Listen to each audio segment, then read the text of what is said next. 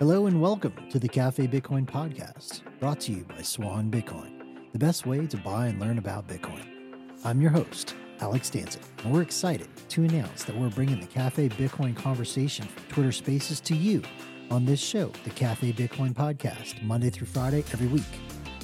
Join us as we speak to guests like Michael Saylor, Lyn Alden, Cory Klippsten, Greg Foss, Tomer Strolight, and many others in the Bitcoin space. Also, be sure to hit that subscribe button. Make sure you get notifications when we launch a new episode. You can join us live on Twitter Spaces Monday through Friday, starting at 7 a.m. Pacific and 10 a.m. Eastern every morning to become part of the conversation yourself. Thanks again. We look forward to bringing you the best Bitcoin content daily here on the Cafe Bitcoin podcast. Hey, good morning. So it sounds like the news is people are suing people. Yes. Welcome to America. the most litigious country on the face of the earth. I still can't get over that in America you can, you can like donate forty million dollars to a politician. There's there's something that seems so fundamentally wrong, or to to a group of politicians. Like it seems so bought. Like you know, politicians and elections are bought. They shouldn't be. Well, what's even worse is that it's with others people's money. Maybe. Oh yeah, when you when you steal money to give it to politicians, uh, it just it it gets uglier and uglier by the minute. Lawrence, Yeah, hey, good what are you guys. doing? I'm good. Is that you, Good Alex? morning. Or is that Brady? Uh, I said Lawrence. Oh, yeah, it's Alex. Okay, how are you? I'm awesome, man. How are you? I'm great. Well, you guys did a hell of a job with that conference. I'll tell you, that was that was the best. Absolutely the best. Yeah, it was pretty fantastic, huh? It blew away my expectations. Like it was just so much fun and just the energy levels and just the vibe of everything was just perfect. Yeah, no bear market there. We're all on the same team, and it's all good. Yep. Same team, no fear, rock steady. Let's go. Exactly. It was really cool. I enjoyed um, hanging out with you and getting to know you better and realizing that you and I are very similar in a lot of ways, at least in our Yeah. value systems. Absolutely. It uh, it helps when you've been around the track a few times. You know. Yeah. I mean, that's why guys like yourself and Foss, Avish, I mean, super valuable to the Bitcoin ecosystem because you bring a lot of experience, meaning experience Meaning- a lot of meaning time we're old, comes but, with. But yeah, I mean, it, it's funny because we've seen this before. You know, I mean, I lost money with Jon Corzine at MF Global.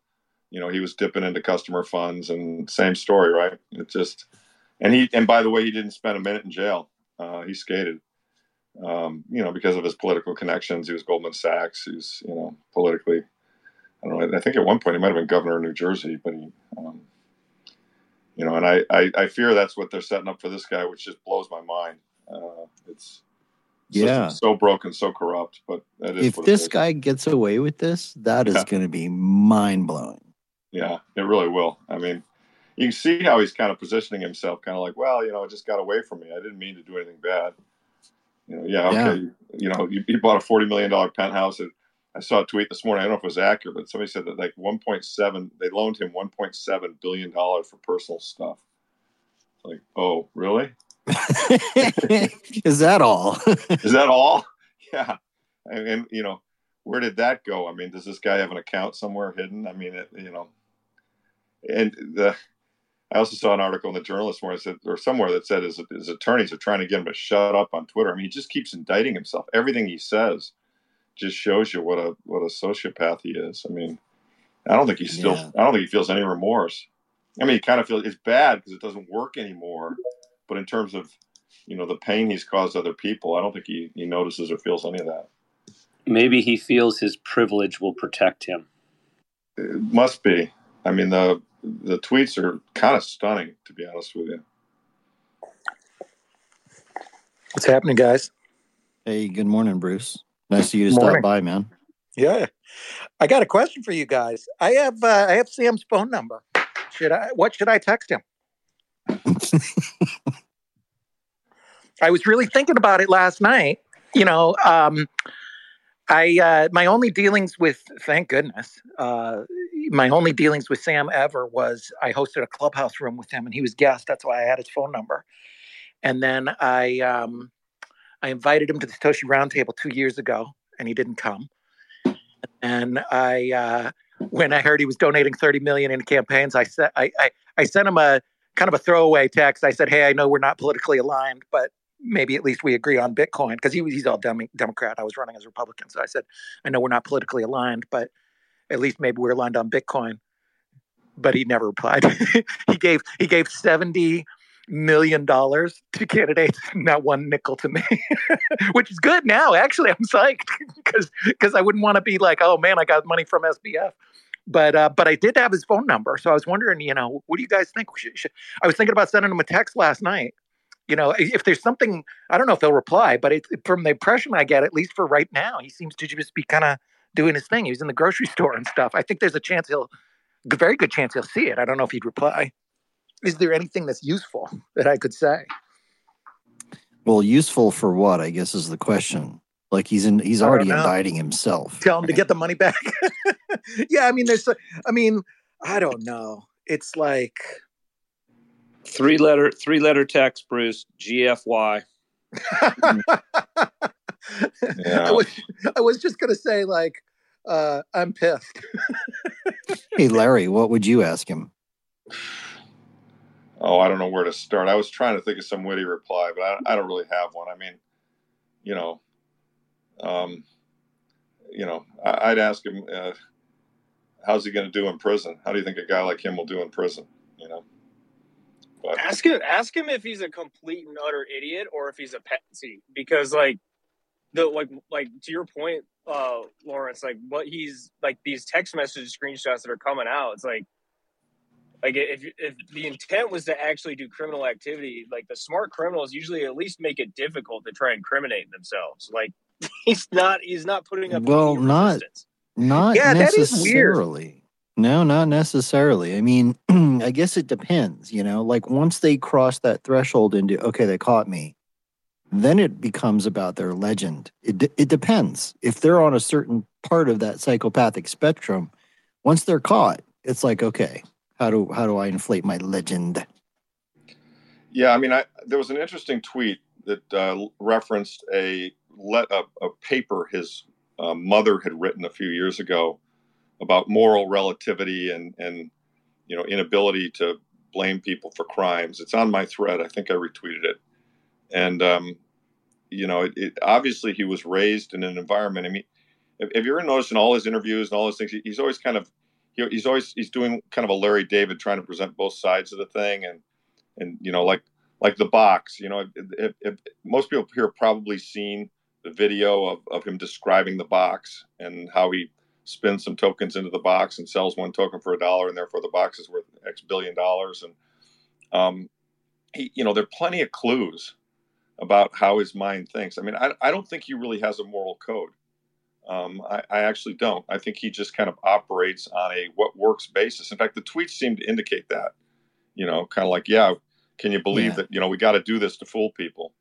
I mean, there, there, there's there's no morality there, in my view. He's he's um, you know he's an evil individual, and uh, he's, he's psychopathic. And uh, you know, all I can say is I, I hope the court system and you know figures out a way, you know, to protect society from him. Um, but based on what I've seen thus far, I'm not at all confident that that will occur. Yeah, I mean, I think that that's a good assessment. I don't know, like none of us are clinical psychologists, but it, like the signs are there, right? Like if you read the literature, in order to have no moral compass, you basically also have to have no empathy, right? Because if you have empathy, you feel bad when you hurt right. people. And I don't think right? he does. I really don't yeah. think he does. I think he feels bad that he got caught. I mean, the game's over. He doesn't yeah, like that. Exactly and he's saying some of the things he knows he needs to say. Oh, I'm sorry. Yeah, the the sorry, the first sorry that I'm effing sorry, that seemed very uh contrived to me. It seemed like that's the kind of thing you think that you're supposed to do. That's what your parents tell you to say. Yeah. And he well, remind- that's also the also on, on this spectrum of what I call lizard people, right? That's exactly what they do. I mean, they learn from a very, very early age. These folks biologically are wired in a way where they don't have empathy. They don't feel and process emotions the way the rest of us do. And so what they do is they watch us for our reactions to what they do. And over time, they build up this repertoire of tools to Right. use against normal humans because it works. and I saying sorry is one of them. his modus operandi is very similar to Klaus Schwab because Klaus Schwab's position is that like a lot of the reasons that so much hatred is out in the world is because of cultural differences. So he's trying to just, uh, uh, from what I've seen, is that he's trying to just basically erode those barriers and those differences by just completely getting rid of cultural diversity in general. I, I don't know. Maybe maybe I'm just like putting two and two together that are not there, but it, it seems like they're very similar in, in activity. Okay, so here's the thing. We're dangerously close to the yay zone now. You guys know what I'm saying when I say the yay zone? no, I don't actually. so there is there's basically three realms of communication. We were talking about this at Pacific Bitcoin. Um, there's three realms of communication. There's the standard corporate, politically nice, correct speech, right? That's one realm, uh, and you see this in media, and you see it in other places. Then you see kind of the what I call the DMZ, the demilitarized zone. That's where you talk about things that are edgy and controversial. And people like, you know, Richard Branson and Elon Musk and Joe Rogan fit into this category where it's interesting, it's controversial, but they haven't stepped over that line to where they're like in the Kanye zone or the Alex Jones zone. So we're calling it the Yay zone. Yeah. Yeah, be careful. Yeah, it's outside the Overton window of enough people that you just sound a little crazy, even if you're correct, right? Right. You just sound a Got little it. crazy. Like Bitcoiners. Well, we're yes, but see, the trick is the trick is is that you can you can slightly move that window. You can slightly move the line back, right? Like Joe Rogan, perfect example. When he started talking about ivermectin, he's moving that line. And another example was I don't know if you guys saw when I think it was Jon Stewart went on. Um, what's that dude's name? Colbert. Thank you, babe. Jon Stewart went on Colbert and he started talking about the the the the virus probably came from a lab in Wuhan. These guys artfully move that line. They they're moving the yay zone a little bit, and and we need to be get good at identifying how to do that. In my opinion, as Bitcoiners. you know, SBF is nothing new. This been going on. I mean, it just continually happens because of our our fiat fiat mentality. Um, and and I think Lawrence, one of the things he said that caught my attention was, I hope that the justice system or the legal system in you know can can do something to protect society from from this guy. And the reality is is that um, Bitcoin is going to be what protects society from people like this because that's going to get rid of this this grifter uh, uh, and scammer kind of mentality within the fiat system. I, I've had trouble myself um, shedding the, the the the fiat mentality. Um, you know, it's it's it's a difficult thing. It's a difficult thing to do after after 35 years in in uh, in legacy finance. The government cannot protect us from people like this. No, Yeah. they can't. All right, real quick, real quick. Um, good morning and welcome. You are listening to Cafe Bitcoin, episode 221. There's 45 days left in the 2022 tax year. If you want to do a tax loss harvest, if you don't know what that means, shoot me a DM. Happy to help you. Latest edition of Swan Private Insight is going out relatively soon. Tomer is the head Today. editor editor in chief. is going out today. Great. If you if you are curious about Swan Private, it's for Swan Private members only. If you're curious about that, you want to see a copy of it, shoot me a DM. We'll give you a complimentary copy. You can get an idea of what Swan Private members get. Um, moving on, back to FTX. This was from Bitcoin Magazine. Issues that have been uncovered at FTX. Number one, funds have been used to buy personal items like homes, as Larry was saying, penthouses, whatever. Software controls are used to hide misuse of user funds. That's crazy. It's just you can't make it up. Alameda is exempt from liquidation. Alameda lent billions to Sam Bankman Fried and executives, just as Larry said. Financial statements with false or lacking information, zero cash management. It's almost, I just, it's so mind blowing. How, about the the? And it was on the Wall Street Journal. I love the quote this morning on the SBF uh, page here. I'll I'll try and find it, but it um, it was just amazing to me that the guy said this is worse than anything I've ever seen in my entire life. Um, you know, it's the worst, messiest situation I've ever seen. The, and this is a that? guy who this is a guy who helped unwind unwind Enron. I'll find the exact. Oh, the trustee, John Wright. Yeah, it's so good. Yeah, it, it's it's it really is. It, it, just mind-bogglingly crazy. You know, I one thing I'll mention on on Gox, which kind of reminds me, we're talking about like sort of the psych- psychopathic tendencies, and it's it's funny because because Karpeles seems like a like a like a cuddly teddy bear uh, compared to to SBF. You know, Karpeles, for those who weren't around in those days, you know, this that was Mount Gox was was by far the biggest fraud at the time. Uh, and remained one of the one of the biggest up until now. Um, and uh, was the CEO, and he was he was like the darling of of uh, Bitcoin for, for the first couple of years. Like he was the man. I mean, he was he was the head of the the biggest thing, and it was I had a really weird experience because I talked to him about oh just days before the collapse. You know, in the two weeks before the collapse, um, was rumors that it was falling apart, and the rumors were that they just didn't know what they were doing. They had bad PHP scripts and they couldn't scale and stuff like that. So I talked to Barry Silbert um, and I said, hey, maybe we can save this thing. We'll fix got cut out. Um, I, I, talked to Barry Silbert. I said, "Hey, maybe we can save this thing and fix it. You know, just get. You know, we thought it was just good pro- getting good programmers and professionalism in there." So I talked to Mark, and like this like four days before the collapse. I talked to him. We had a whole conversation about the con- conceptual idea, like, hey, let's get some professional, you know, VCs and and investors in there. We'll get good tech people. Blah blah blah. We'll fix it. And, and he's like, okay. And then, like a day or two later, Brian uh, Ryan Selkis broke the story that they didn't have the coins. And I said, well, that's that, that's BS. I just talked to the guy. I just talked to him two days ago and and and then so Ryan at first he thought I was a scammer. He's like, "You're a scammer. You're in on it." And I'm like, "Whoa, whoa, whoa, hold on." So I call up Karpeles. I'm like, "Ryan's got this report saying you don't have the coins," and he's like, "Yes, this is true." I'm like, "So you didn't mention that to me when we just spoke about saving your company a week ago? You didn't mention?" They, I go, "It's out," and, and I was like in shock. I'm like, "You're telling me you lost two hundred thousand coins?" and I said this is this is the worst thing to ever happen in our industry. You're going to have people who lost their life savings. You might have people making suicides over this. This is going to be completely huge international news. You didn't even mention it. You know, he says, "Yes, very sad." Oh That's it. Yes, very sad. Like, and and uh, so he had this, like, sociopathic. Like he just didn't have emotion about it, and. uh so to me that made him a big villain but but man i mean like i say you know sb because the thing is Karpeles was was um sociopath a little bit psychopath uh, completely incompetent and caused a hack.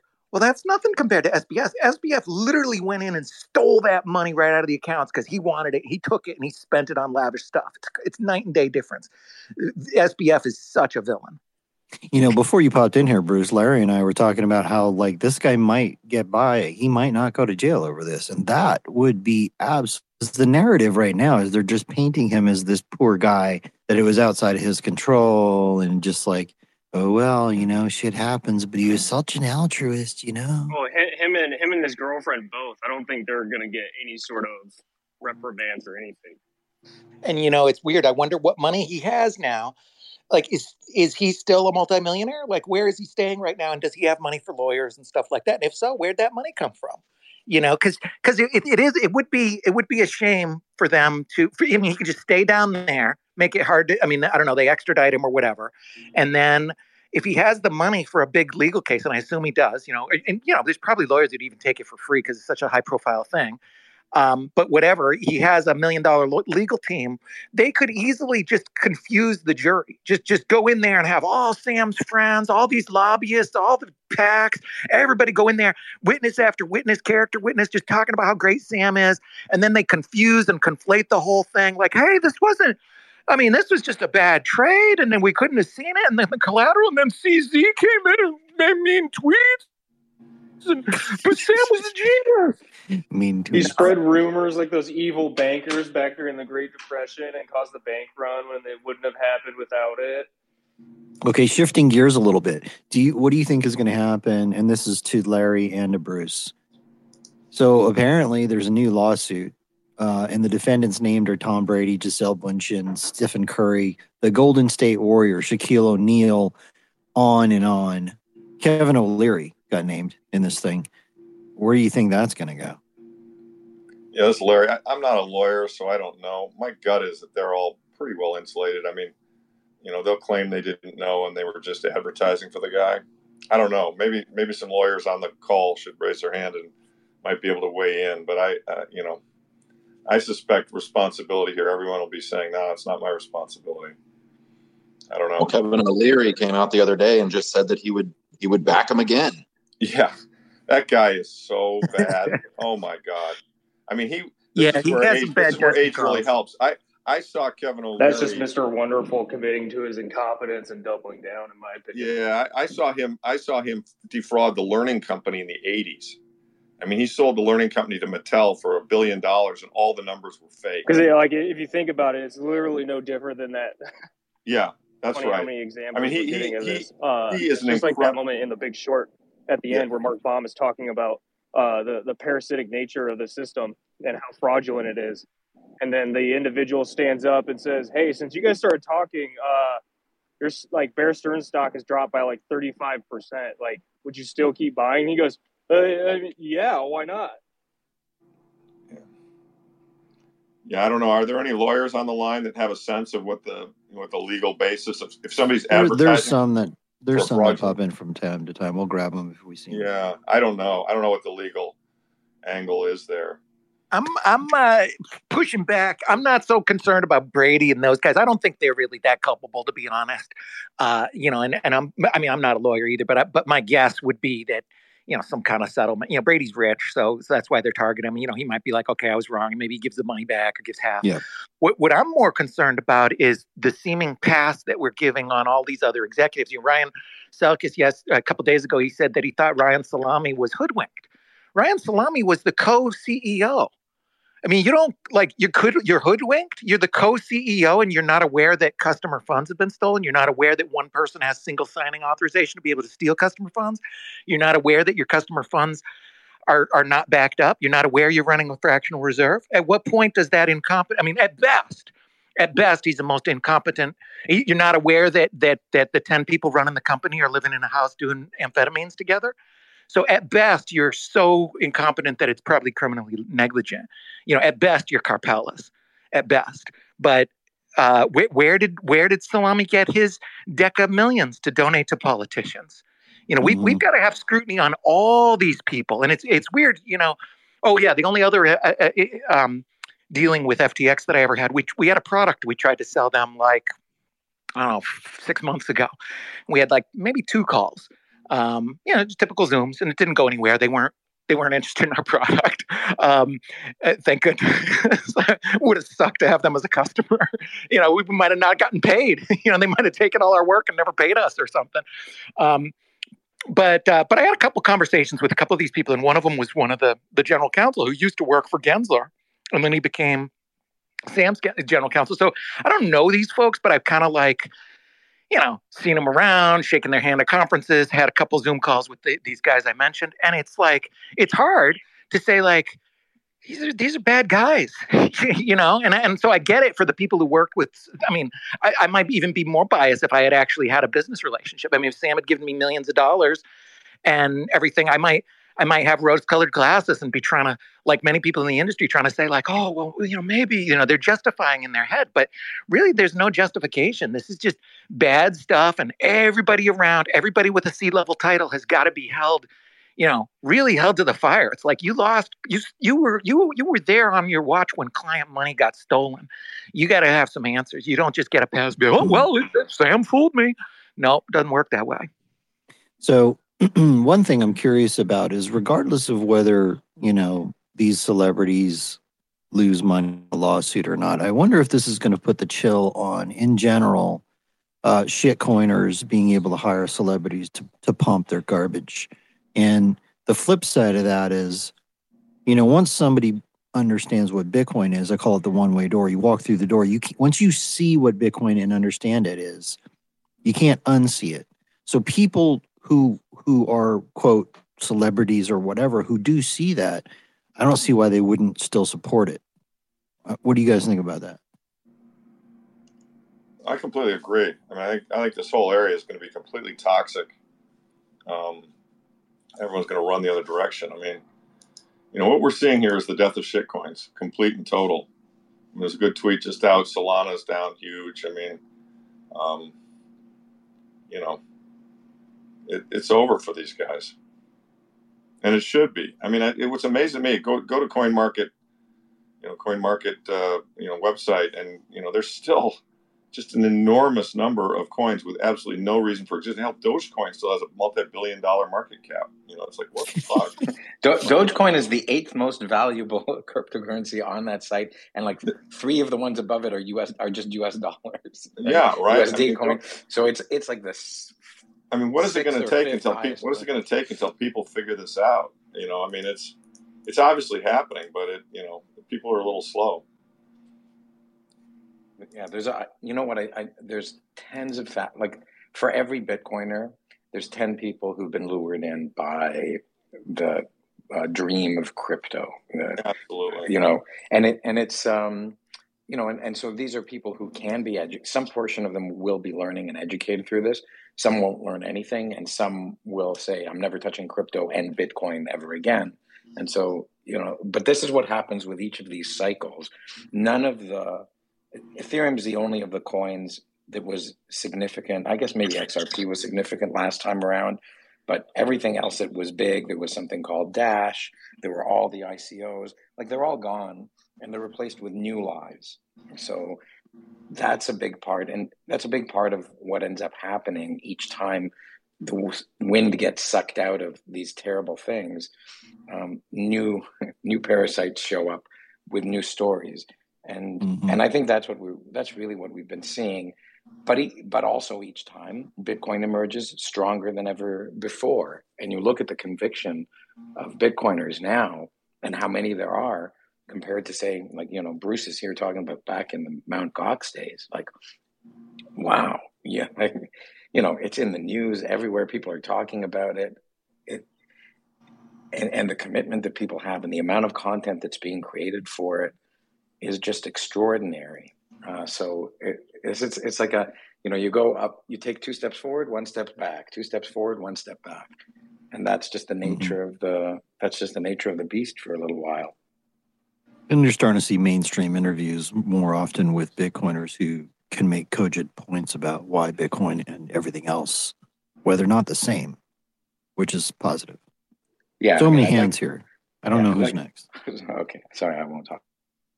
Matt Should be Matt next. and Peter. Yeah, I think it was Matt. Matt. Oh, thanks. Uh, yeah, great question, Alex. Uh, I think you, I think you see a lot of regret. I think you see a lot of uh, let's let's just say influencers or celebrities that wish they could take it all back. You know, Matt Damon famously made that uh, "Fortune favors the brave" crypto commercial, crypto.com commercial, and until last week or two weeks ago, he was the most made fun of cringy actor that he was constantly getting slammed and it'll happen all over again if crypto.com uh, doesn't survive this winter you know? Th- then he'll have to relive all this crap all over again and it, it it's expect it's suspected that he was paid maybe a million ish but i mean it, there's no way he, someone like that would ever do it again. You you've sold your credibility down the river. Everyone's associating your name with with scam, with fraud, with it's not worth it to your reputation. So yeah, would he take I'm sure he wishes he could do it all over again. I'm sure Tom Brady would rather never have his name associated with FTX and given them six billion in pre, uh, you know, in in private worthless stock. Uh, I mean, excuse me, six six hundred million, not six billion, six hundred million. Um, all the what do they give him? So, FTX yeah, token. Cooling, definitely, yeah, on the worthless FTT token. Um, and and uh, same for these stadiums that have this, you know, like come to the crypto. Come to FTX Arena where you're gonna get you're gonna get bilked and robbed and defrauded Mm, and uh, not even talking about the exchange you know the, okay, so the basic lesson for people who are new: don't shitcoin. It's bad for you. Like if if some fucking exchange fires up its magical McDonald's, you know, cookbook fucking token, and they're like, "Hey, this is real money," and they're like, "We're going to give you all this real money, and you should promote us." Run, run. Bitcoin and crypto are not the same. Who's next, Peter? So I, I think the signal changes actually come is going to be when mainstream media finally stops um, conflating Bitcoin with the rest of crypto. Crypto. I mean, even this morning, you know, Jim Cramer was on there. He was he was uh, uh, telling. Uh, uh, Andrew, Andrew, whatever his name is, you know how how wonderful he's been to call out all of these crypto scams, blah blah blah you know, and he's been doing it forever. And, you know, kudos to you, blah, blah, blah. And then they were interviewing Barry Sternlicht, who specifically looked at them and said, well, Bitcoin is different. And he unfortunately lumped Ethereum into that as well. But I think once mainstream media finally stops conflating Bitcoin with every other crypto, it will be a signal that that the seed change has actually started to happen. I don't know that that's ever going to happen. Like they're going to be continually be backed into a corner, but until some major thing occurs, they're probably going to stay with the same narrative because they're incentivized to do so. We'll see. We'll see. Brandon. Yeah, no, and, to Peter's point, I mean, how soon people forget, you know, at the end of the day, I think celebrities, you know, and, and everyone's kind of touched on it. It's just the, the cringe fiat pon- Ponzi collapsing in front of our eyes. And, but that's always going to happen. You're always going to have, you know, people paid to push stuff. And, and maybe like Larry said, maybe this is the end of it. Maybe it's the end of the, of the altcoins, maybe not. Um, I think that, and Bruce touched on this too, the, the politicians, why, why are there a million puff pieces about Sam? You know, he's such a great guy. You know, I, I, I believe, um, just in, in the political realm, it runs so much deeper, most likely, than we all could ever imagine. And it just it sniffs to to high heaven that, that that's going on, and there's directives being put out, and the media pieces and mouthpieces are being put on on notice. You know, hey, we need to pump this guy up. We need to cover up what's going on here because the good Lord only knows how deep that goes. My my question though is to um is to maybe Larry, um, you know, Dr. Jeff, you know, some of the guys, you know, Tomer, some of the guys are maybe the, the Gen X or the, the boomer crowd who was around in the 90s. And I haven't heard this talked about very much, but I find it very ironic that uh, you have like BlackRock, you know, Coinbase, some of these these entities, these massive entities, or, or even the the mass mutuals of the world announcing these things, and they're now trying to come into the market, right? And you had the 90s, which I haven't studied this very much, and someone else again that's the older could touch on this maybe, but I've, I've always heard that they were, you know, the, the, the lay people were front running the, the dot com stuff in the 90s. And Wall Street did not like that very much and, and kind of got everyone out and crowded out that trade and got in front of the, the average person and then wrecked them, you know, a number of years later in the dot com bust. So I, I don't know what the, the story is on that, but it just feels like that. I haven't heard anyone talk about this where it, it kind of was a perfect storm where, hey, we're going to launder money and we're going to make this guy, you know, you know, he's got lot, all these connections. We're going to use this as a facade while also, hey, we're going to flush this whole thing out, and then boom, now we're in, and now now all the rest of you can get in. Yeah, I don't know. I, I was around in that time frame. I mean, there was there was some of that. It, it's um, it's hard to tell. It's very hard to tell. Um, it's hard to tell with this guy. I mean, it, it you know, mass delusions just when they occur, they occur. And um, you know, I, I, think probably a lot of people who were promoting this guy actually believed his bullshit. Do you know what I mean? Um, just like they believed Novogratz. I mean, remember all these guys? I went to all these conferences and they were up on stage. You know, I would say, "Hey, this guy's a boy genius. He's worth billions of dollars, right?" Um, and I, I was kind of like, "Bullshit. I don't believe that." But you know, took a while for it to play out. Larry's bullshit detector is strong. And I also think um, th- those those text messages and those uh, behind the scenes interviews that that's the signal. Like if you if you let people who like to talk if you just let them talk and you don't interrupt them and it's and it seems private and it seems friendly and non-confrontational they'll spill the beans and uh all their malintent. So i i i, I put a lot of more credibility in every single one of those text messages than anything he ever said in a public interview on capitol hill or in front of cnbc All right, two more quick topics, and then I'd like to focus in more on uh, Lawrence Lepard, who's our guest, featured guest today. Uh, the first one is Nayib Bukele came out. He tweeted, "We're buying one Bitcoin every day starting tomorrow." Love Nayib Bukele. I think he's an amazing, smart, courageous leader. We don't need to comment on that. Just bringing it up. Uh, and the next thing is,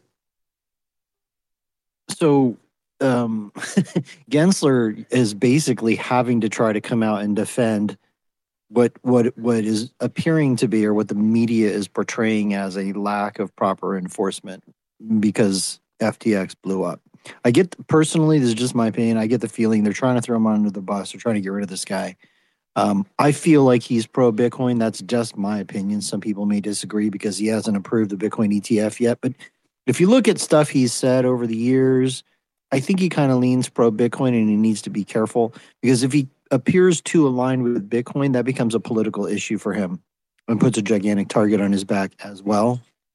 But he basically um, said there's only a couple of paths forward here. Uh, and we've got a little bit of a clip that was on uh, some MSM channel. Well, Jacob, talk- do you want to roll that, please? We have multiple regulations are often very clear, and we have multiple paths. And one path is working with those uh, crypto exchanges, crypto lending platforms, and to get them properly registered. And why that matters is that so the public's protected. But we have another path, which is enforcement.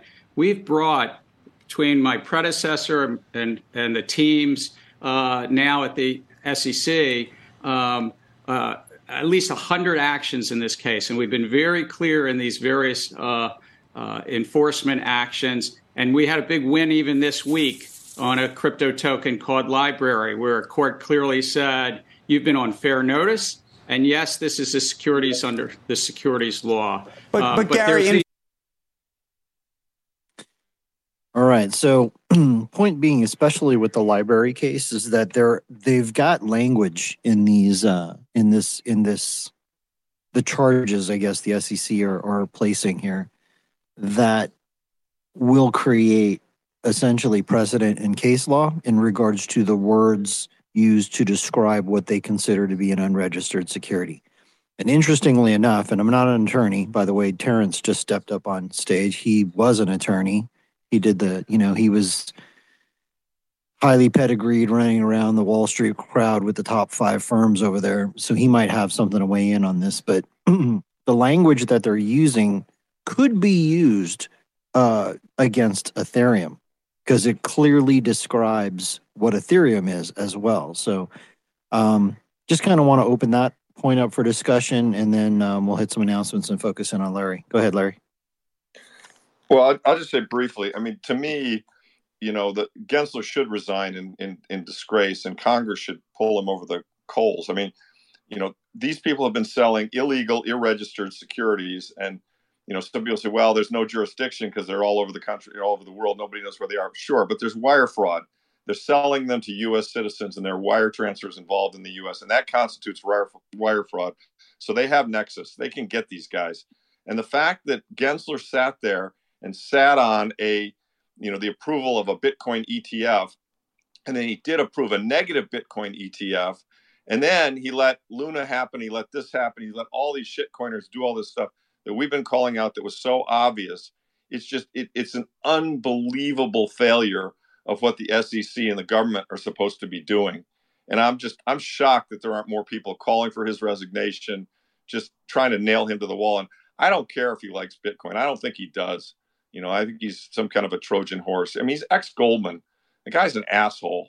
I mean, you know, he, he it's it's my view is he is really, really, really a bad actor. the fact the way he's played this whole thing and you know if, if he's not held to account you know shame on the government because you know think of how many lawyers and people we have in the sec think how much money they're getting paid and yet they let thousands and thousands of innocent americans get sucked into these things that we all knew were blatant ponzi schemes right and and yet and they said nothing they did nothing i mean what the fuck i i i have like zero respect for these guys. I mean, it, it's unbelievable to me. I, I'm appalled at at you know what's happened here, and there's blatant blatant fraud going on. The SEC is just sitting there with its thumb in its ass. Wartime, Larry. Let's go. this know, is why people love Larry Lepard. They, no they talk punches pulled, man they talk about transparency. You know, Gensler has had uh, a dozen videos, over a dozen videos, these highly scripted things where he's talking about transparency. Well, it's been over a week and a half. Where's his transparency? Like, I mean, I know he's very, very busy, unlike us plebes, but somehow we managed to get into these um, clubhouses. Somehow CZ manages to have time. I guess Gary Gensler, in the whole last 10 days, he hasn't had one hour to break away or, or not even two minutes to make a video. Yet he did have the time to meet his former employee and former personal general counsel from when he was with the CFTC, who became Sam's general counsel. He did have the time to meet Sam. He did have to meet the time to have his staff meet Sam to discuss what? Special no action relief, which means get out of jail free card. That's what it says right on the memo, what their discussion was. He did have time to talk to the guy who donated $11 million to his boss, the person who appointed him. He did have time to talk to the, um, uh, you know, Sam's girlfriend, who's also a friend of, of, of Gary uh, Gensler's family. Um, you know, the head of the department when he worked at MIT. Uh, that's his daughter. Uh, so he had time to meet with those people, but he doesn't have time to meet with the honest people, the people who are paying his salary, the people in this industry who've tried for years and years and years to do things like a Bitcoin ETF or get basic clarity, or even a firm like us who went through the massive undertaking of becoming an SEC registered broker dealer and getting fully licensed. We still can't get question, questions answered on how to actually do anything. So, you know, he's a, Sam's a big shot. He gets to go down to DC. Gave away $70 million over the last two years, and he promised another billion. He had every single door at the SEC and everywhere else open for him, paved out with a, you know, golden carpet. And uh, and and what does Gary Gensler have to say about that? Nothing. Not a word. Not a word. Not a not even a hey, I know it looks bad, but I can't discuss it. Uh, we don't discuss individual private meetings and uh, we are going to pursue the law. Nothing, not even nothing, not a single statement. Mr. Transparency. He works for us. We don't work for him. He demands transparency for, from us. He works for us. And where's his transparency? He's, he's too busy. He's too busy and too important to tell the taxpayers and the members of the industry to answer these basic questions like what did you do in the meeting when you went with your former employee and your billionaire buddy who pay, paid $11 million to the guy who appointed you and the friend of your, um, you, you know, your, your, your friend's daughter? How was that meeting? All smiles and hugs, I'm sure. Bruce Fenton, very spicy. Oh, Bruce.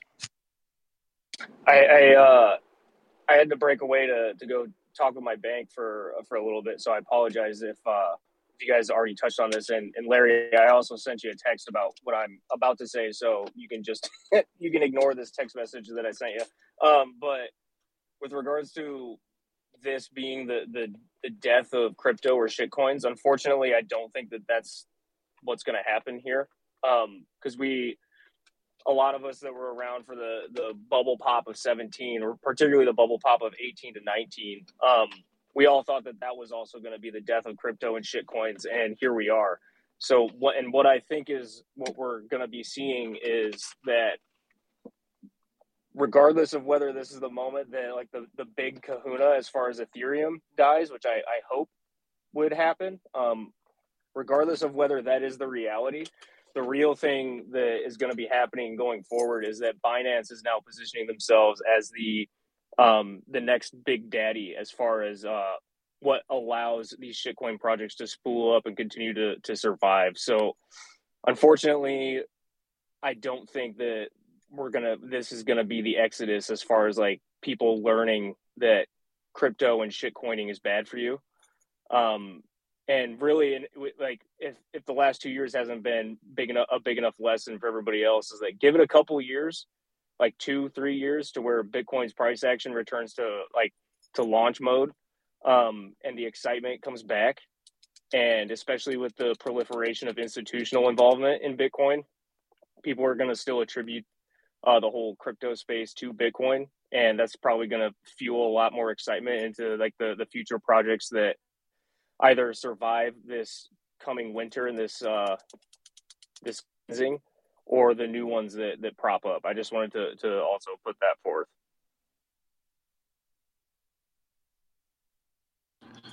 Yeah, Mike, I don't disagree with you. I mean, it. You know, people are stupid, and it might take more than just this. But with, with each with each of these busts, um, you know, we're getting closer to the day when all shit coins are dead, which I, I'm looking forward to that day. Larry, this is why you and I get along so well. We're not we're not afraid to to filter ourselves and just state that people are stupid. It's like it's a painful thing to hear, um, and it sounds mean to a lot of people, but it really is just a, a fact, a matter of fact that largely people are stupid. And, and many, just, many, they can be good. That doesn't mean they're not good people. There are a lot of good people, yes. but they're not all smart. and, and, but not only are people stupid, but the, the hard part is is that the the regulators and the politicians are in bed with the fraudulent crypto players, right? They're literally in bed with SBF.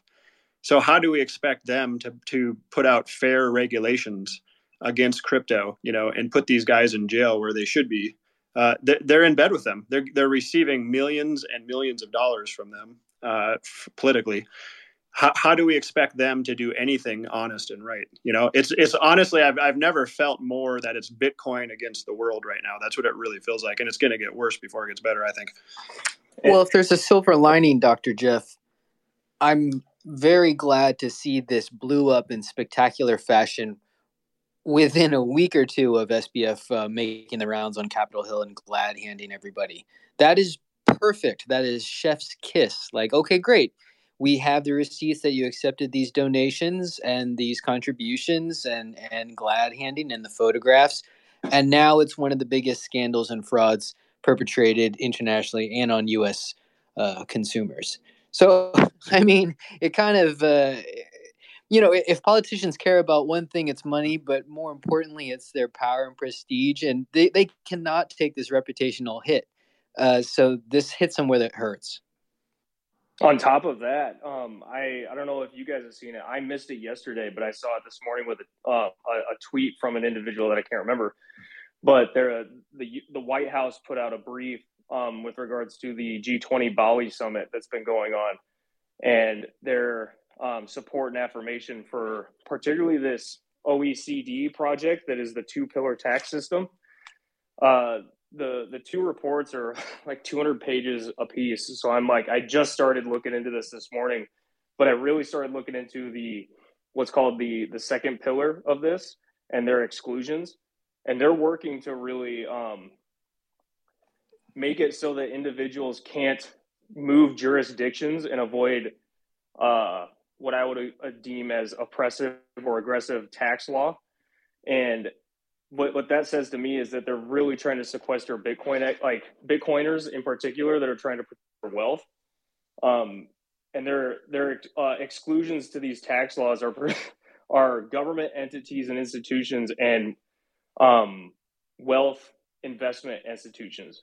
So, like particularly the like these products that the the wealthy and the upper echelons of society rely on, versus um, really heavily taxing Bitcoiners that aren't a part of those those particular groups. So I don't know. It, it's if you guys haven't looked into it, I'd recommend it. Um, but maybe I'm just again, maybe I'm seeing things that aren't actually there.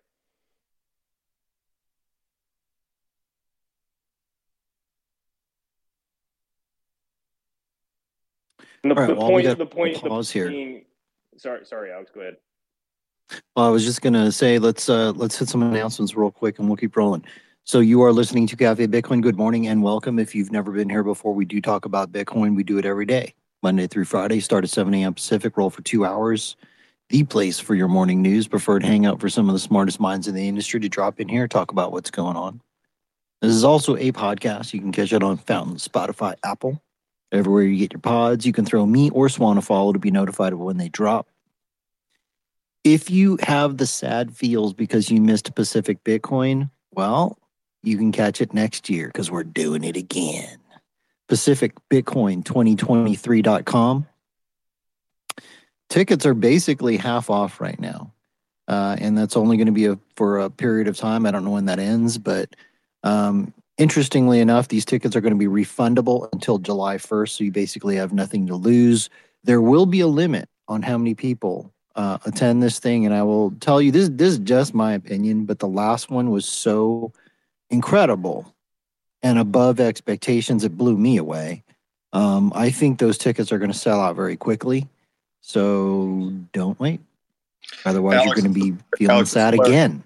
Do we Go have ahead, do we have do we have dates yet? Have you picked dates, or is that kind of up? In, is that why you're doing the refundable one if the dates don't work? Uh, yeah, I don't think we have dates exactly. I think we're trying to lock down the Barker Hangar again. Are you looking venue. for November? You're thinking kind of Probably the month uh, Sept- October. okay. Fair enough. Yeah. What else we got? Oh, by the way, I work with Swan. If you're interested in knowing more about Swan, shoot me a DM. We do lots of stuff. So Swan Private is for high net worth, ultra high net worth. If you want to take a large position in Bitcoin, but you don't understand Bitcoin, we are here to hold your the entire way, explain everything to you, every step. We do IRAs. If you want to roll over, or convert whatever, an IRA into Bitcoin, we can do that too. You have a business, we can put Bitcoin on the balance sheet. You have employees, we have this thing called the Bitcoin Benefit Plan, where you can gift your employees Bitcoin and our team will create custom education to help orange pill them. that is one of my favorite. That's freaking fantastic. Um, I get so excited about my own company. I don't know why. I just love it, man. I get paid to freaking talk to people about Bitcoin every single day. I'm not not ashamed to say that's fucking awesome. It's awesome. Uh, what else we got? That's it. Let's let's start uh, digging in a little bit with Larry.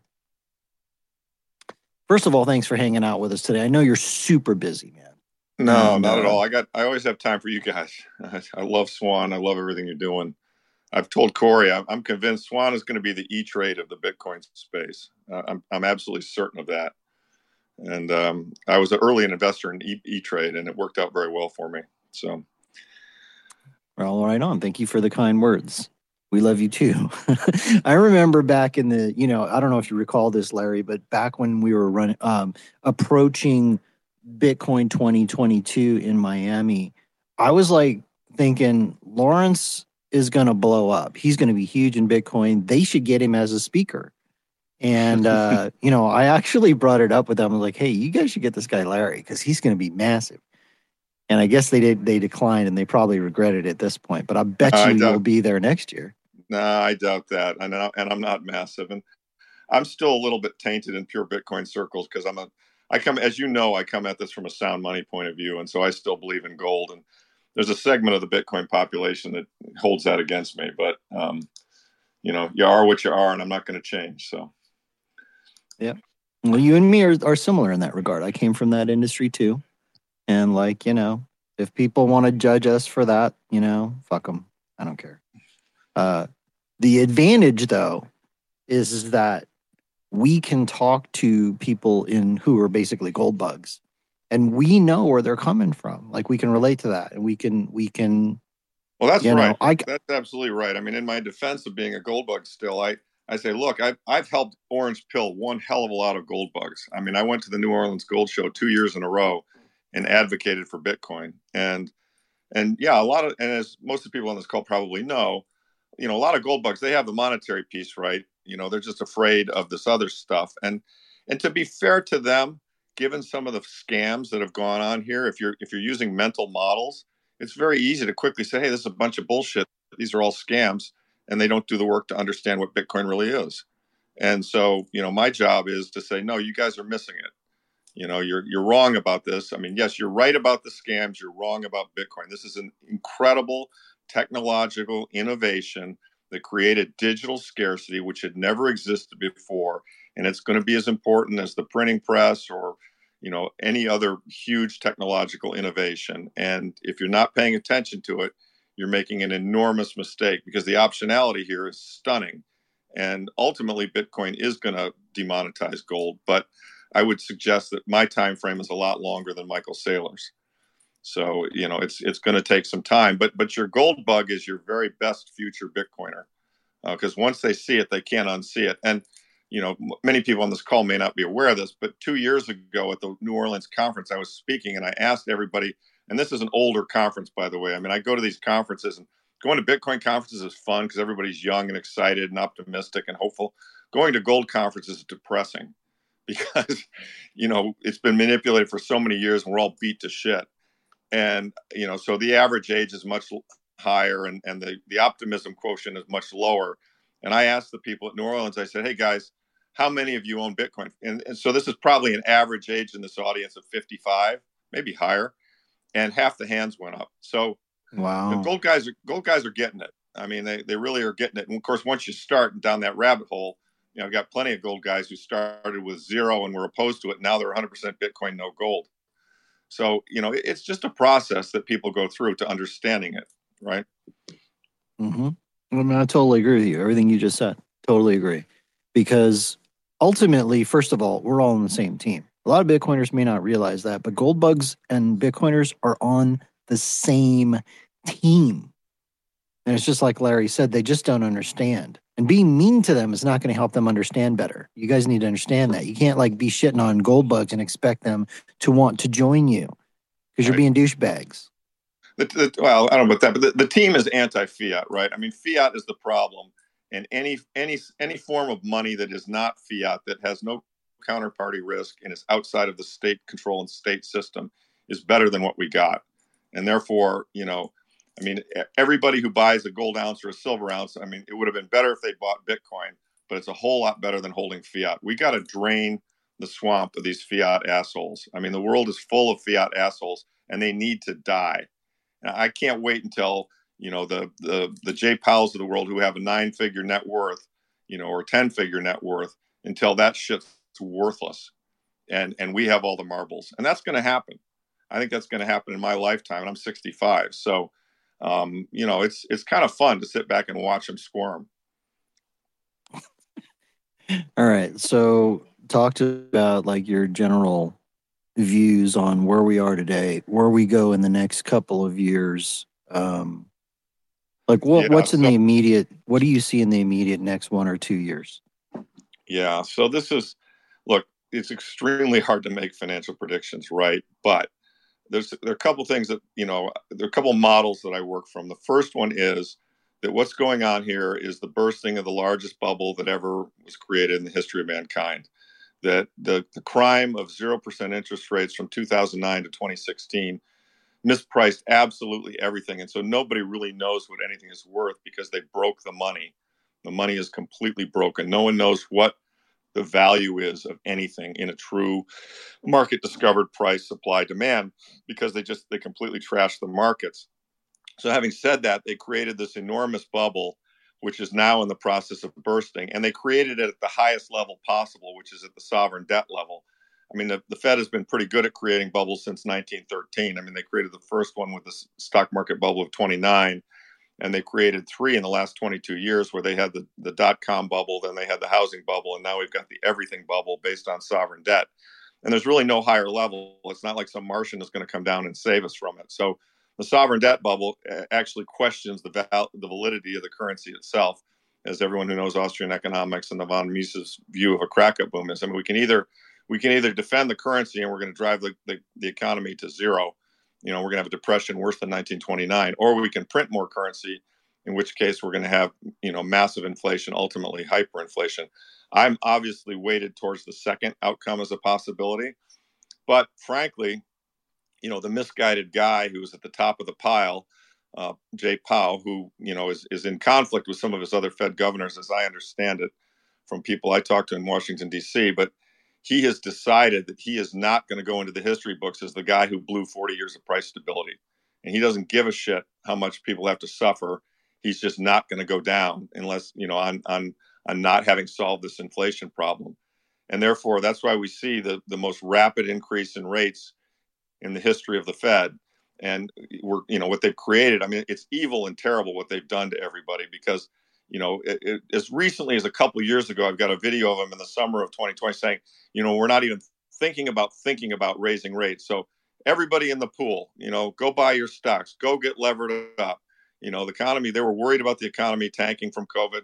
You know, it's all good. Go go get out over your skis, everybody. Fine. It's all great. You know, and then boom, a year later, a year and a half later, oh, inflation's transitory, by the way, too. Another lie that they knew was a lie. You know, then a year and a half later, bang, you know, they pull the rug and they they literally, as as El-Erian said, they literally slammed on the brakes so hard that the economy is going through the windshield, and, and, and that's that's what's happening here. I mean, it, it's you know I call it economic whiplash. I mean, how the fuck is anyone supposed to operate financially, business wise, otherwise in this marketplace? It's it's it's it's beyond the pale how out of control, stupid, and evil these people are, and how much pain they're going to cause people. They've caused people, and are going to continue to cause people. And so, you know, um, as you can tell, I'm pretty passionate about this. But um, you know, w- looking at the month by month, day by day, you know, quarterly things, which which I think is probably what the audience is more interested in, as opposed to my you know philosophical rant. Um, you know, it, it's pretty clear to me that we're close to something breaking. Um, we've already seen things break, right? I mean, England broke this summer. I mean, you know, the Japan kind of broke this summer. I'm sorry, England broke this fall. Japan kind of broke this summer when they were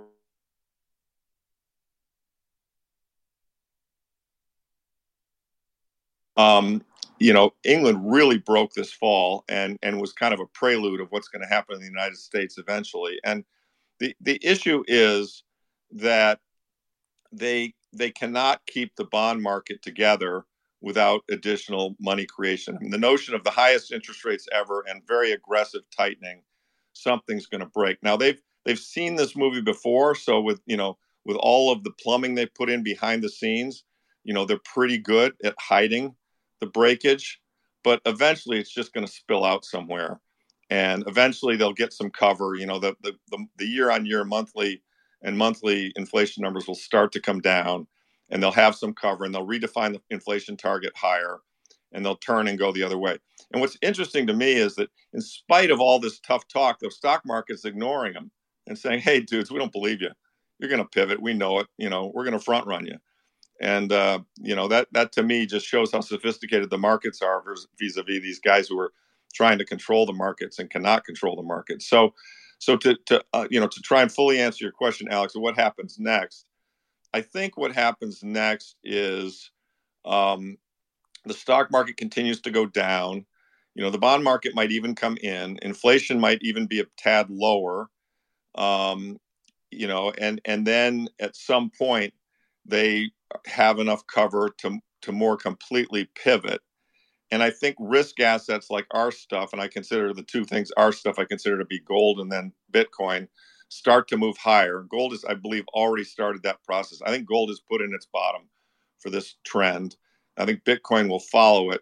You know, it's interesting to me if you look at 2020, you know, gold really smelled the monetary debasement and it moved first, and then Bitcoin moved second. And uh, and of course, when Bitcoin moved, it blew by gold which it will, of course, right? It's better, it's going to outperform gold in the future.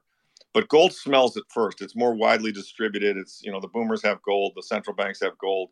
So gold is your early warning signal for where Bitcoin is going. And, um, you know, my sense is something is going to break. They are going to pivot. And I believe, and I know others, other smart people disagree with me. They think there are a couple more cycles here. But I actually believe this will be the last pivot because I think what's going to happen is they'll pivot this time and everyone's going to say, "Holy shit, they can never stop." Powell can't be Volcker. The situation's different. The debt's too high. You know, they have to print money or else we're screwed. And at that point in time, what happens is they lose the bond market. And so eh, the bond market's going to say, holy shit, we've got inflation baked in forever and it's never going to end. I'm out of here. And then interest rates are going to go up to much higher levels. The 10 year will be at five, six, seven percent headed higher, similar to what happened this summer in England. And the Fed's going to say, well, you know, okay. I mean, we all know what's going on with interest costs, right? I mean, interest costs were 350 billion a few years ago. They're running at a 700 billion dollar rate. The deficit this year, the TBAC report, which Luke Gromen so adequately grabbed and, and tweeted out, the TBAC report just came out and showed that we're running a deficit of 1.3 billion dollars for the next six months. So that means we're going to be at 2.6 run rate, and that's before all the recession effects kick in. And you know, last year we were at either one or 1.4, depending upon whether you consider the student debt forgiveness thing was real. And so, you know, 2.6 trillion dollar deficit and growing, you know, they can't handle six, seven percent interest rates. So what will they do then? Then they'll put in yield curve control. They say we got to buy those bonds to keep those interest rates down. Well, that's when the Fed balance sheet, when the Fed pivots, what Powell doesn't realize is he thinks he's dealing with some kind of a, a thermometer and he's really dealing with an on-off switch. And when he pivots, you know, everybody on the risk asset side is going to go berserk. And gold's going to go through 2000 on its way to 3 and bitcoin's going to go through 50 on its way to 200 and you know it's going to be complete game on and he's going to he's going to more or less have lost control of the monetary network. I think he already has lost control. He's just pretending he hasn't. He, he's praying for a savior. I mean, if you read the history of Weimar, it was very similar to this. You know, they, they, they just kept hoping that they'd be able to do it. And there were times they announced tightening, but they couldn't. They just cannot tighten for any sustained period of time unless they want to have widespread failure, bankruptcy, 1929 kind of event. And and who knows? They could push us a good ways down that road. I'm not discounting the possibility that we go there, but um, you know, it it's it's an incredibly treacherous macro environment, and as a result, the you know probably the best advice I can give to everybody listening on this thing is batten down the hatches and don't use leverage because you just don't know what's going to happen here. We just really don't know, but we know that the system is badly broken and I, I believe it's going to spin out of control within the next two years very clearly. I think it actually is going to happen within the next three to six months. It's, it's kind of happening. I mean, the gold, I've been watching the gold price like a hawk. And, you know, Michael Oliver, some other good technicians are talking about gold, silver, et cetera. Silver's outperforming gold. That's a positive sign. I mean, we're, we're, you know, we're, we're sniffing it out. We're sniffing out what's about to happen, which is something will break and the Fed will have to pivot. So that was rather long winded, but I, I No. figured I'd just try and cover it all at once and then you can ask questions. Man, I don't think it was long winded at all. That was incredibly concise and and powerful, uh, and I think very well thought out. Okay, uh, I do have a couple of quick questions, and then we're going to open it up and let everybody bombard you with questions. Hope you're cool with that. Um, so, let's say this scenario unfolds. They do pivot. Like it, my observation has been every time they need to juice the system, the magnitude of the money printing goes much much higher. A hundred right? percent. That's I didn't make that point. It's a great point. The next pivot, Powell is going to have to pivot. and He's going to have to pivot bigger, right? It's going to take more. And and behind the scenes, I mean, we've seen it even in 2020. You know, somebody got some disclosure. They they sent out 17 trillion dollars in swap lines in March of 2020. I mean, holy, you know how much money that is? I mean, that's you know that's that's twice the Fed balance sheet. Now they pulled a lot of it back in, but the point is that every time something breaks, the dollars involved are bigger. And that's that's how it happens. That's how hyperinflation happens. I mean the fed balance sheet is 9 trillion slowly going down right now. Fed balance sheet's going to 20 or 30 trillion. It's a fact. It has to. Mathematically it has to. This is FOSS. it's just fucking math Okay. My next question is let's say we get that massive, massive printing, inflation continues, possibly even gets worse.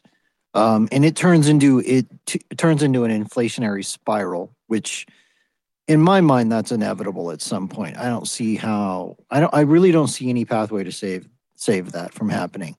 The question becomes you know do people at what point are people going to figure out that the only way well one the, the best way maybe to save their purchasing power maybe even amplify it is is bitcoin? How does that unfold for you? Sorry i had to get mic on. Um, well i mean it's just it's kind of you know one person at a time word of mouth spreading the word. I mean i think you know people as we all know people tend to respond to price. So number go up will start to do it. I mean as we've all seen there've been people out there saying bitcoin is dead cryptos will kill it. You know this crypto thing is so bad that it's going to even disrupt bitcoin adoption.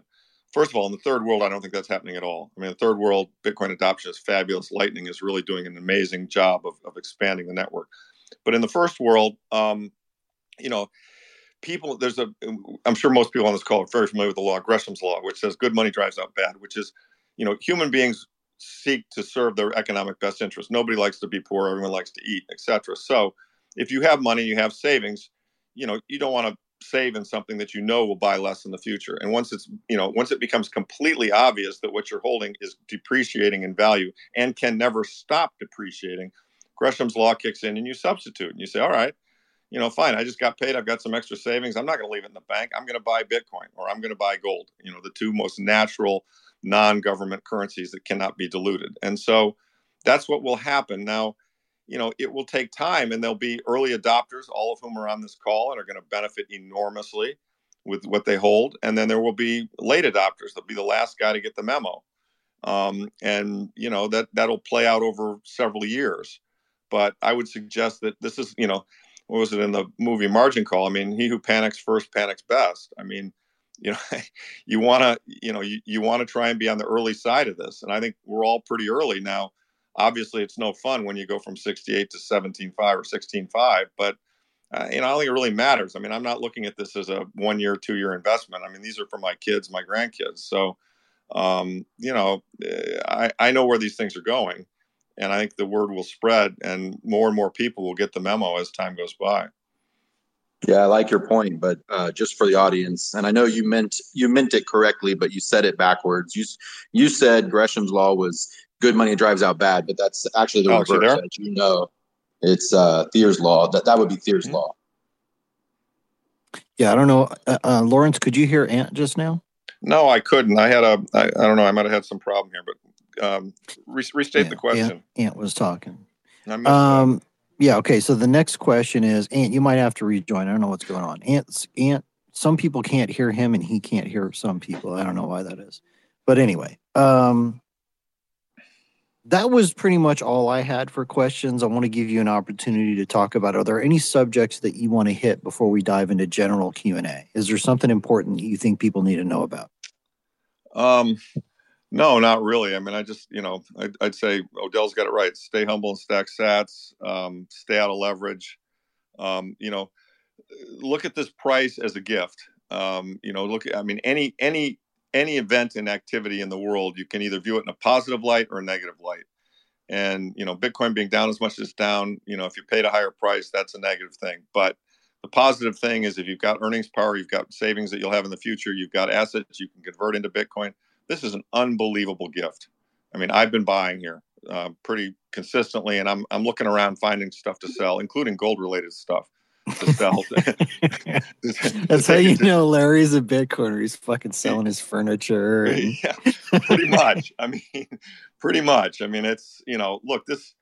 I mean, people. You know, I, I've been through this before, right? I, I bought into the peak in 2017.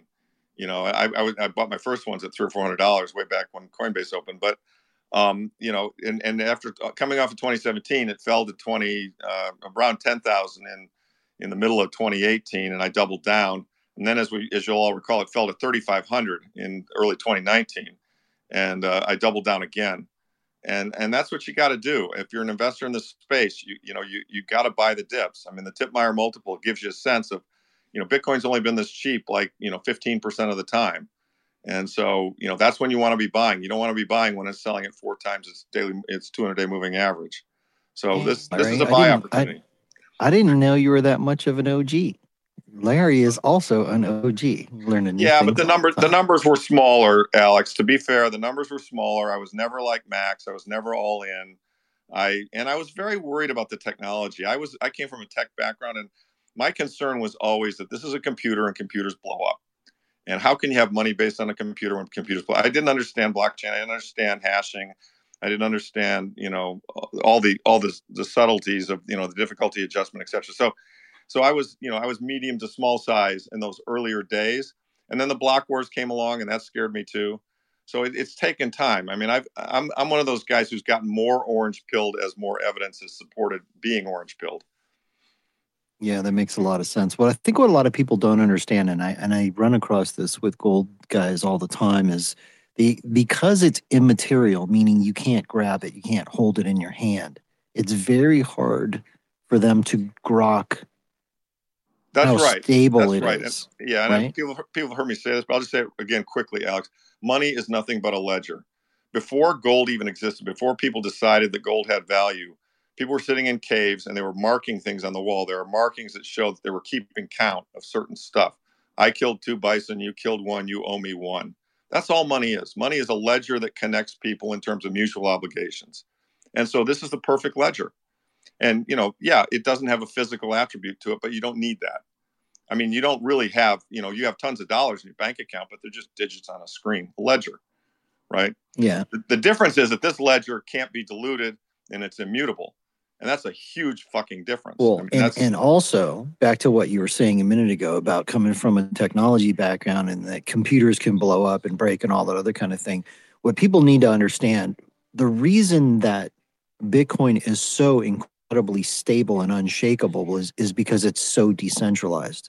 There are Correct. tens of thousands of nodes correct. and you can't kill them all like and they're all it's kind of like and they're all kind of working in the same direction to support the same thing which is incredibly powerful Correct. Well, and the and the and the computing power behind it. I mean, it's pretty much unassailable now. I mean, I'm sure in the early days there was a lot more risk than we realize, but it, it kind of made it through all that. yeah and in, at this point now that it's all built on asics i mean it's basically unassailable you know if you do the math on how many how much money you would have to spend first of all to to accumulate the asics somehow in secret where the market wouldn't know you're doing it is close to 40 billion dollars. Then you have to power all these fucking things. You have to rack them. Um, and then ongoing you have to spend the money to maintain a 51% attack. It's basically impossible at this point. At which point, the community would just hard fork away from it and continue going.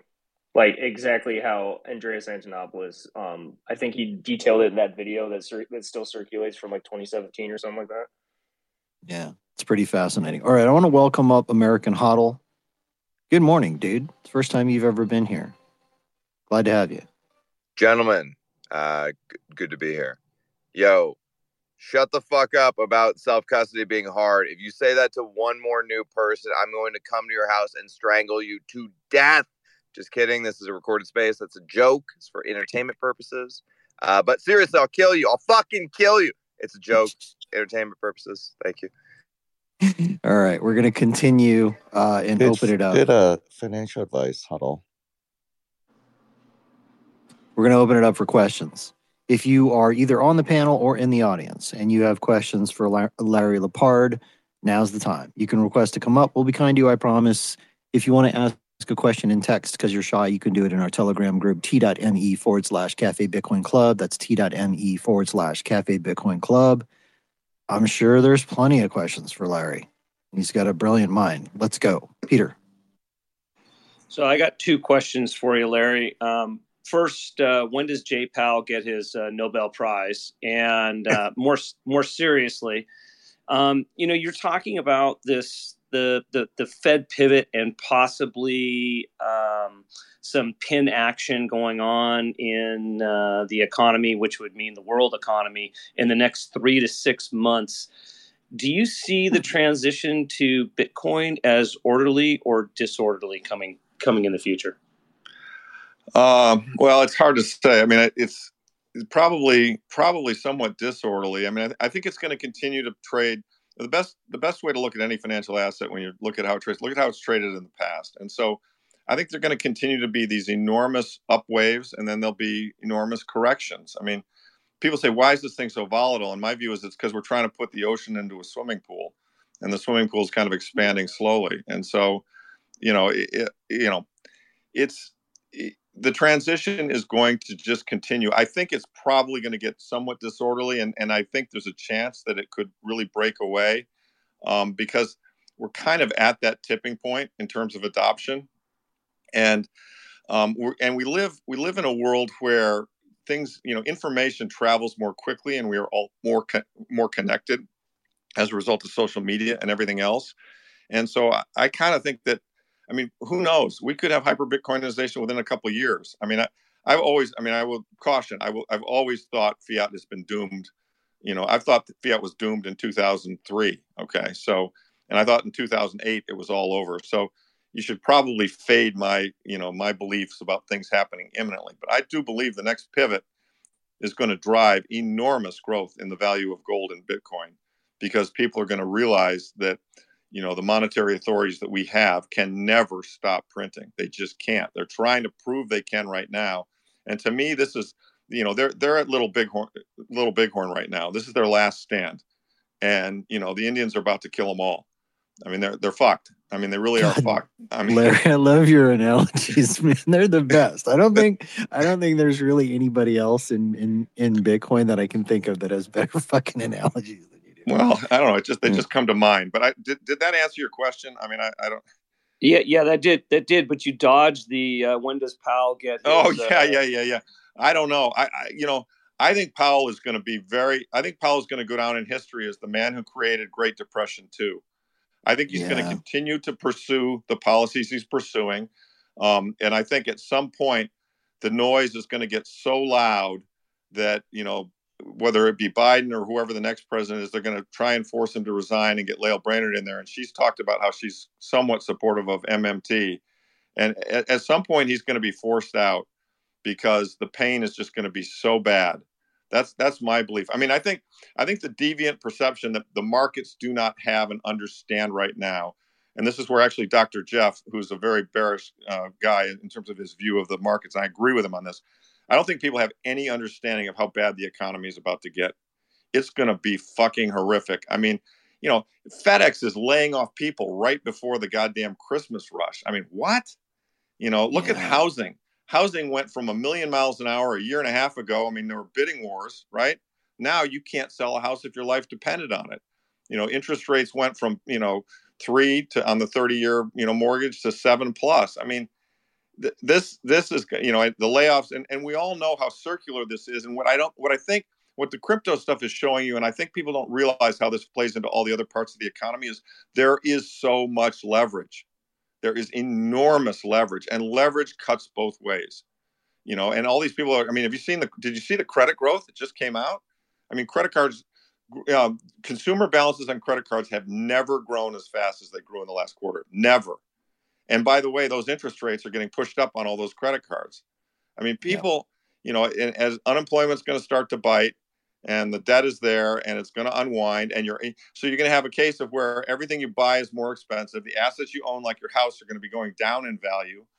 I mean, this is not a pretty picture, folks. This is, you know, this is 1929 uh, on tap unless unless they pivot.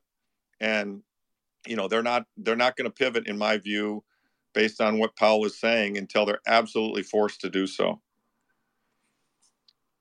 Mind blowing. Okay.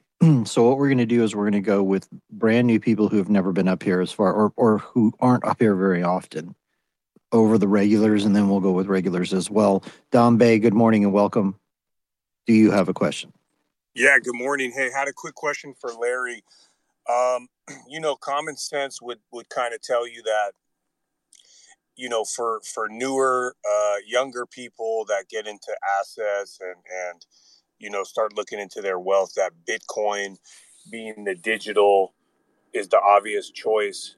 With kind of you know them them being very uh, uh, you know un- unfamiliar with gold and, and just the whole concept of holding a physical asset. Do you see gold kind of re-engaging younger folks, or do you see that trend kind of playing out, uh, you know, over the decades as just naturally younger people getting into Bitcoin over gold?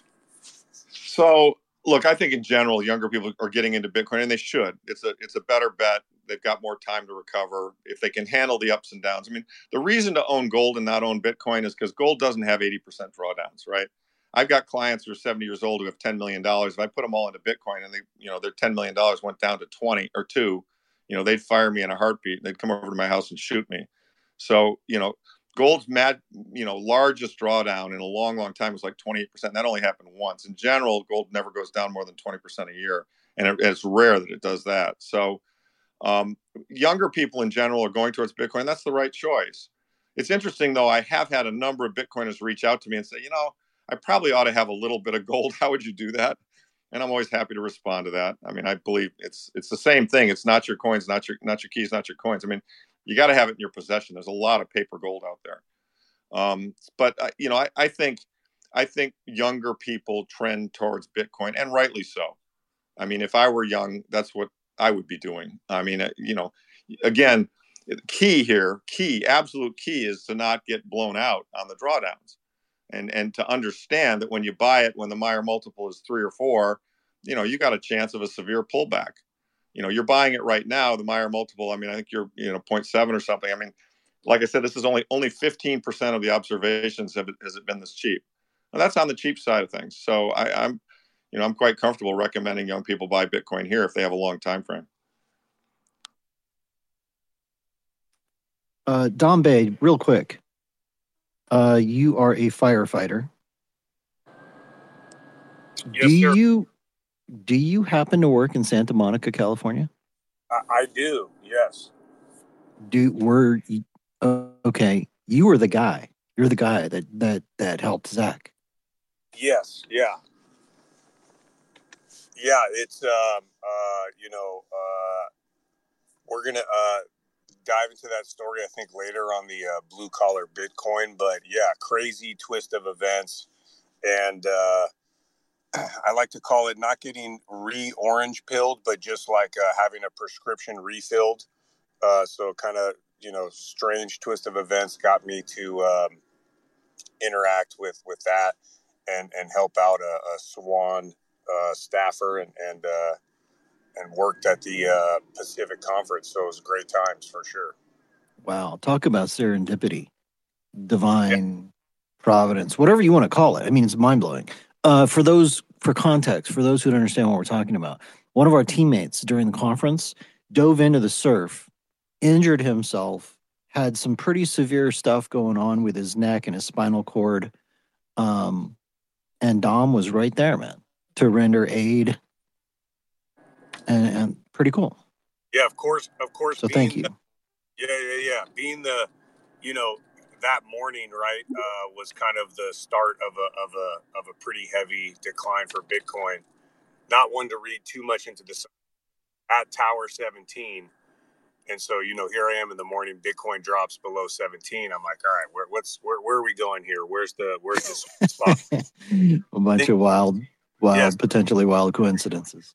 All right. Well, thank you. Thank you, man. I do appreciate it. Let's keep rolling here. Uh, Bitcoin Carney. Good morning. Welcome. Do you have a question? Good morning. Yeah, Larry, um, I had a question about paper gold and paper Bitcoin. I've heard for a long time that paper gold has been used to suppress the price. And if FTX had like 70,000 paper Bitcoin, how much of effect of an effect do you think that has or is that holding us back? How do we stop it besides self-custody? Yeah, that's an awesome question. I get asked this a lot. So first of all, the paper gold is insane. I mean, there's just there are multiples. They've had years and years to perfect it. Robert Rubin started it. You know, they're probably those of us in the gold community estimate they're between 100 and 500 claims on every real ounce of gold in the world. So, um, and that's how they've suppressed it. You know, if you did the math on the 1971 gold standard, the amount of money outstanding versus the amount of gold in the world, you know, and if you did that today and applied it today, you'd have an eighty thousand dollar an ounce gold price. It's at eight, it's seventeen hundred. So that's the effect of paper gold on gold.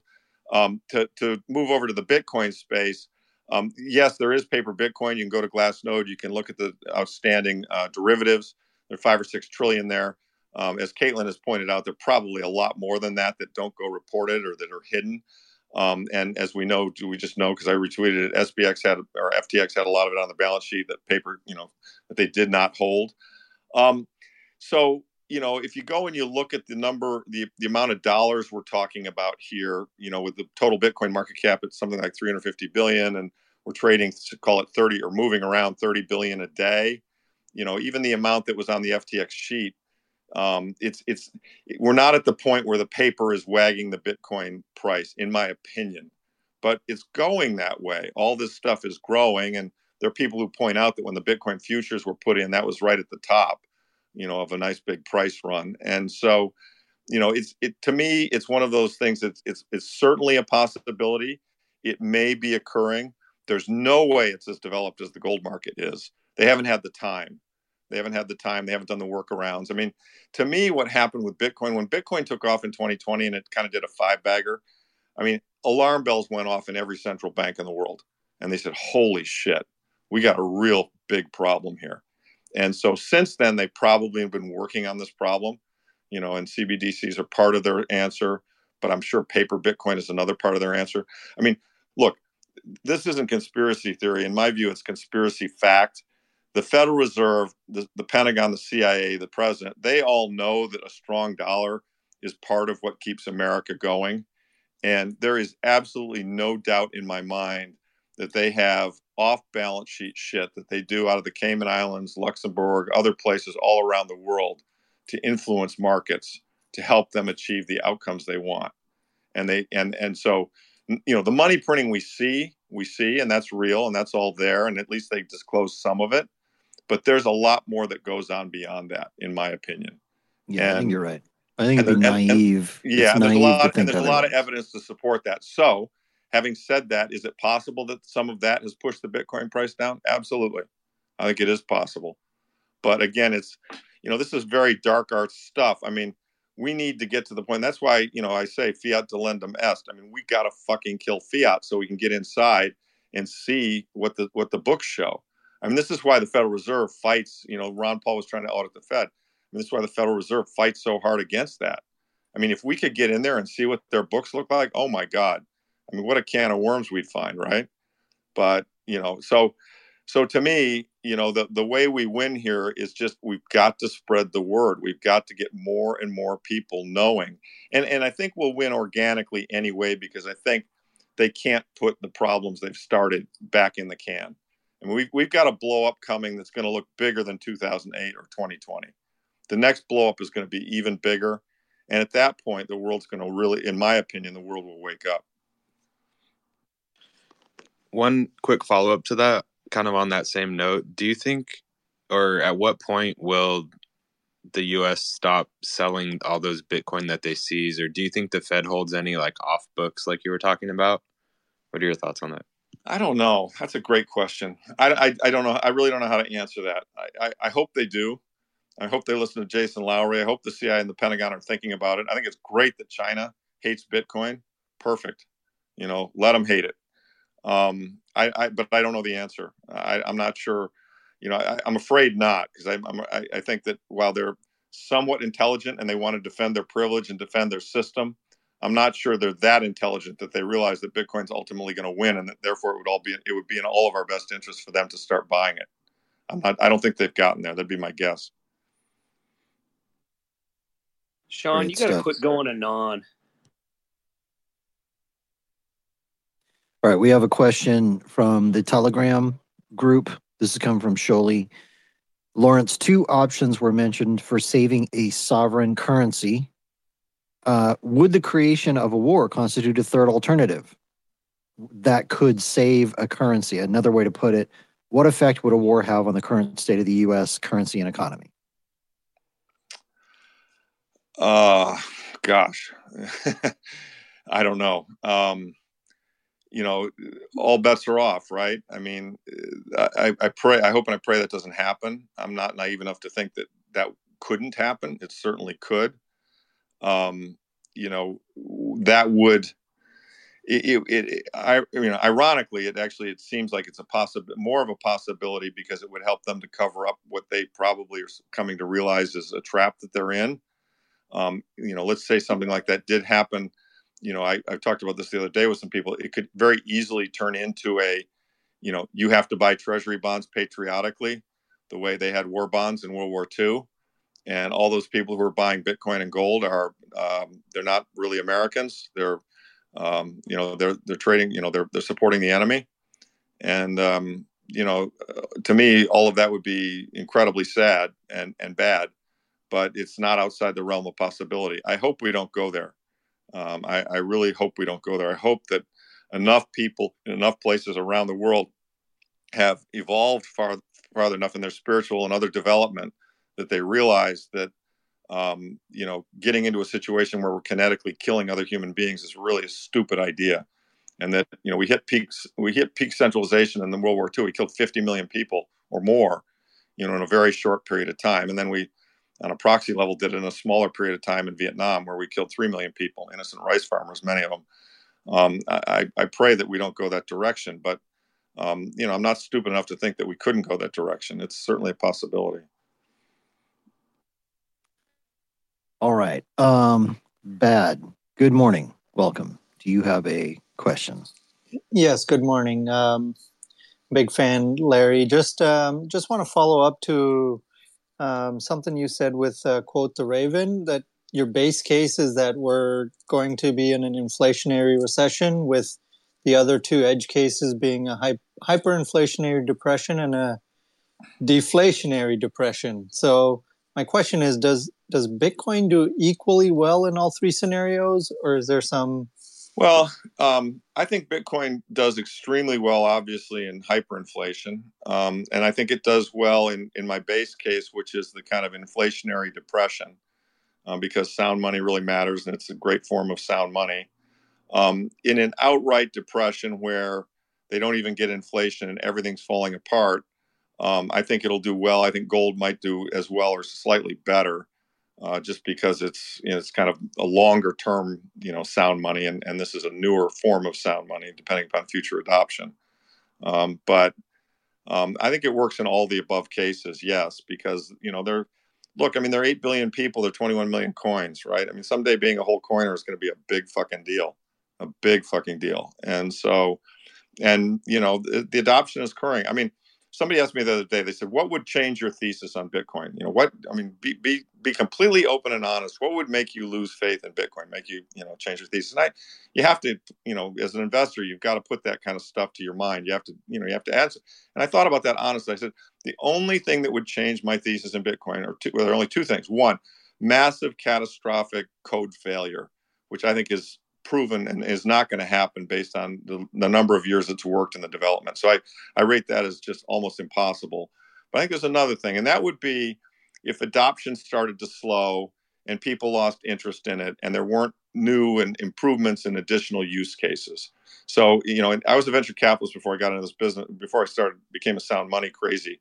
And, um, you know, in venture capital, we always, the thing we were always looking for is are the dogs eating the food?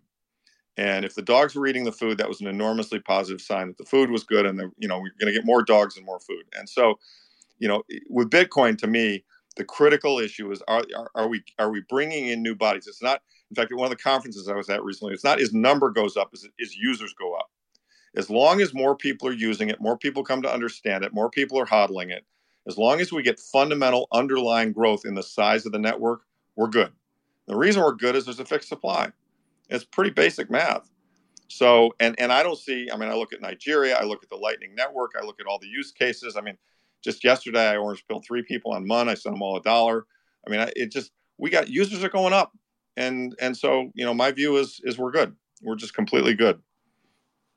Wow, that was fantastic. Um, okay, all right, let's keep let's keep rolling. Thanks for coming up, Bad. Uh, next we have Greeny. Good morning.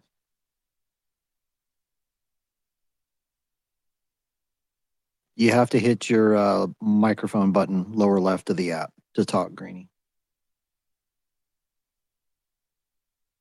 All right. While we're waiting for Greeny to figure that out, let's go with Sabo. M. Sabo. Thanks, Alex. Uh, Larry, like your work. Um, Luke Gromen has also highlighted that uh, to they get back to the drawing board and repeg the dollar to gold. What's your interpretation of that? I think it's a strong possibility. Um, you know, consider that most of the people who are in the positions of power, you know, in the in the government and and you know monetary ministries around the world are tend to be towards the boomer end, and and Bitcoin is still emerging and undeveloped. Um, if and when the powers that be realize that sound money is the issue and they need to go sound back to sound money, I think it's highly likely that their first choice is going to be gold. Now, I don't think it's the right choice. Bitcoin's the right choice, but um, you know, I could very easily see an interim period where gold gets revalued upward and and they tr- they attempt to reset the monetary standard based on gold. And by the way, that would be very good for Bitcoin because Bitcoin's just paper gold it's it's deflationary better gold. I mean, keep in mind the supply of gold in the United or in the world will double in the next 40 years. It grows at 2% a year whereas the halvings are going to take the supply of Bitcoin growth down to almost nothing. So, um, but but yeah, I agree with Luke. And and if you can see, and this is why you know holding gold, in my opinion, is still sensible. If you look around the world, you know, there are 8 billion people. A lot of people get to vote on this issue. I mean, the United States is the reserve currency and we're the leading country, but we're not the only big country.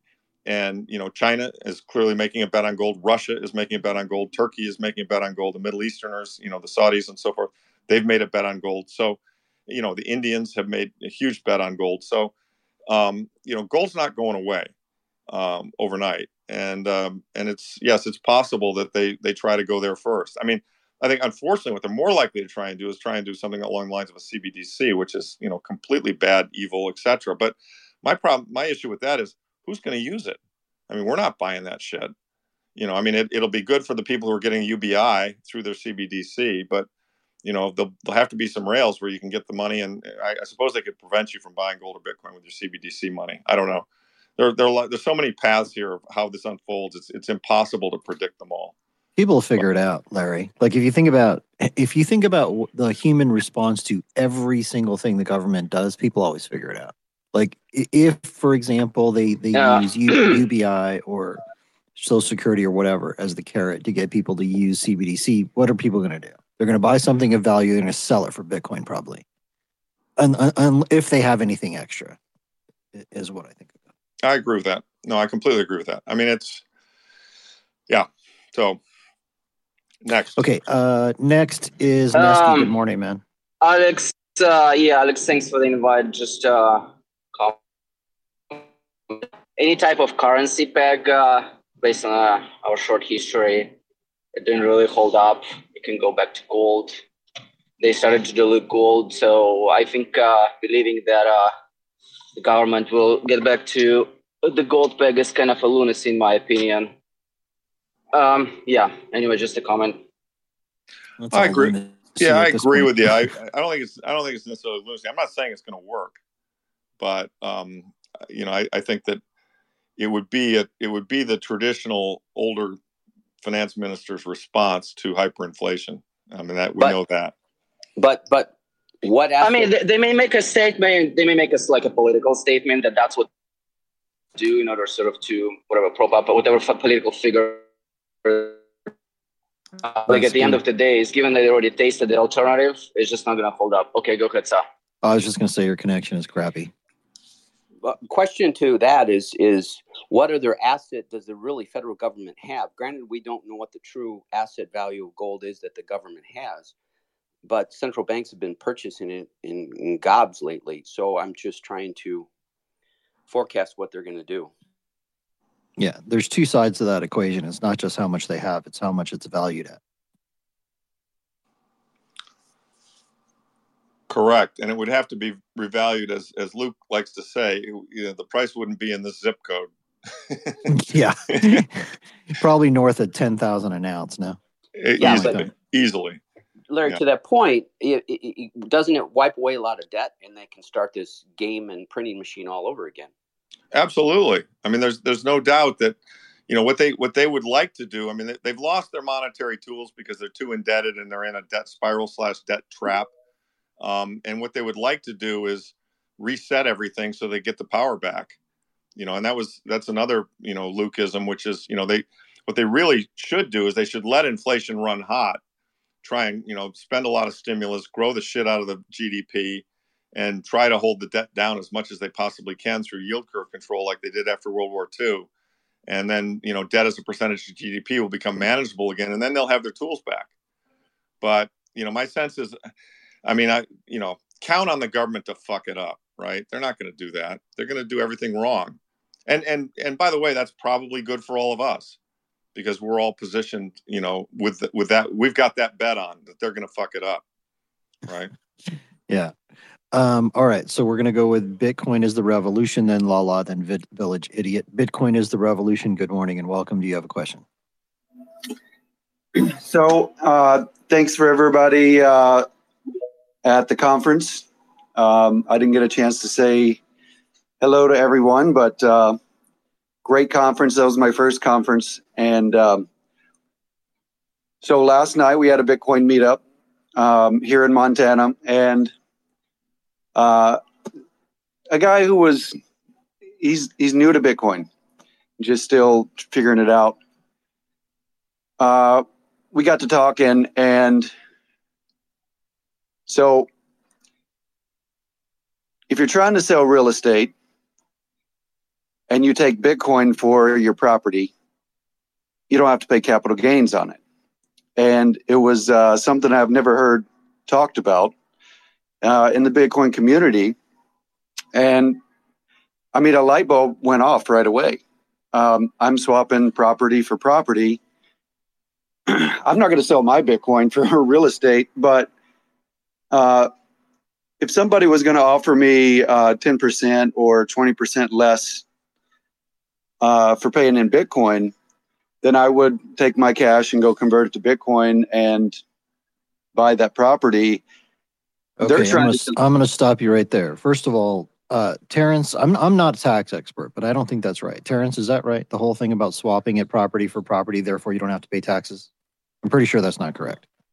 Uh, you can do some of that. It's a 1031 exchange in real estate. The real estate lobby is extremely strong, so they have a lot of special tax breaks. It has to be in kind, though. It has to be like for like. Yeah. You can't just convert from In- one type of property to another. In kind in real estate, you can't go from real estate to Coca Cola stock or something. Right. Okay. That's Well, what, that's and you can't go from at. Coke to Pepsi or Bitcoin to Ethereum or whatever. That doesn't work. Okay, so the second part, the second thing I wanted to say is I appreciate you coming up. Bitcoin is the revolution. However, in this, I like Lawrence Lepard is our featured guest today. So we're we don't have him for very long. We want to direct questions. If you want to come up and like talk about stuff, the time to do that is in the very first part of the show, uh, not right now. But I do appreciate you being here, man. So thank you. Thanks for coming. Yep. Uh, we're gonna keep rolling here. Lala, good morning and welcome. Do you have a question for Larry or the panel, whatever? Good morning. Good morning. Yeah, apologies for being in the gym. You might hear some music in the background, but I just wanted to hop up here and add on to the legislative commentary and us talking about regulation.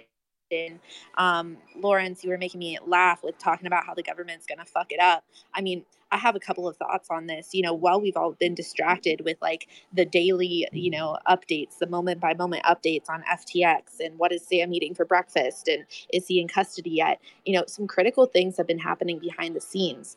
Um, New York is now running a pilot program for CBDCs. Um, literally made this announcement, I believe, yesterday or the day before, but they're actually putting um, out a program testing an interoperable network of wholesale digital money and commercial bank digital money operating on a shared multi-entry distributed ledger. That's how they're explaining it to normies. Um, and my theory on this is that you know this crash is very orchestrated. The insane fear that we're all experiencing because of FTX is, is part of a, a greater strategy to get us all out of the only real competition to this, you know, uh, CBDC kind of plan. And so if we all get out of Bitcoin and we don't have any sort of legitimate counterbalance to what this agenda is, it's all going to happen while we're distracted. And so I just encourage everyone, you know, the fear is really um, it's really heightened on crypto Twitter, right? Because we're in this echo chamber where we're all hearing the same crazy moment by moment updates. Spaces are blowing up. There's like and out. thousands of people in every space as we're all kind of feel. Oh, can you hear me? Okay. Am I coming through? Yeah, you are. Hopefully, I'm coming through. Like okay. wherever you are in the gym, like Yeah, go where but- you were before. yeah, I, I, just want to encourage everyone to kind of remember the bigger agenda and to not be uh, not be you know victim to kind of the fear um, that we're we're seeing here because things are happening on the hill and things are happening behind the scenes Yep. um, to set up the CBDCs. That's Okay, I'm gonna going I'm gonna pause you right there. Thanks for coming up, Lala. We've got a limited amount of time, so we're gonna keep rolling. Do value your commentary.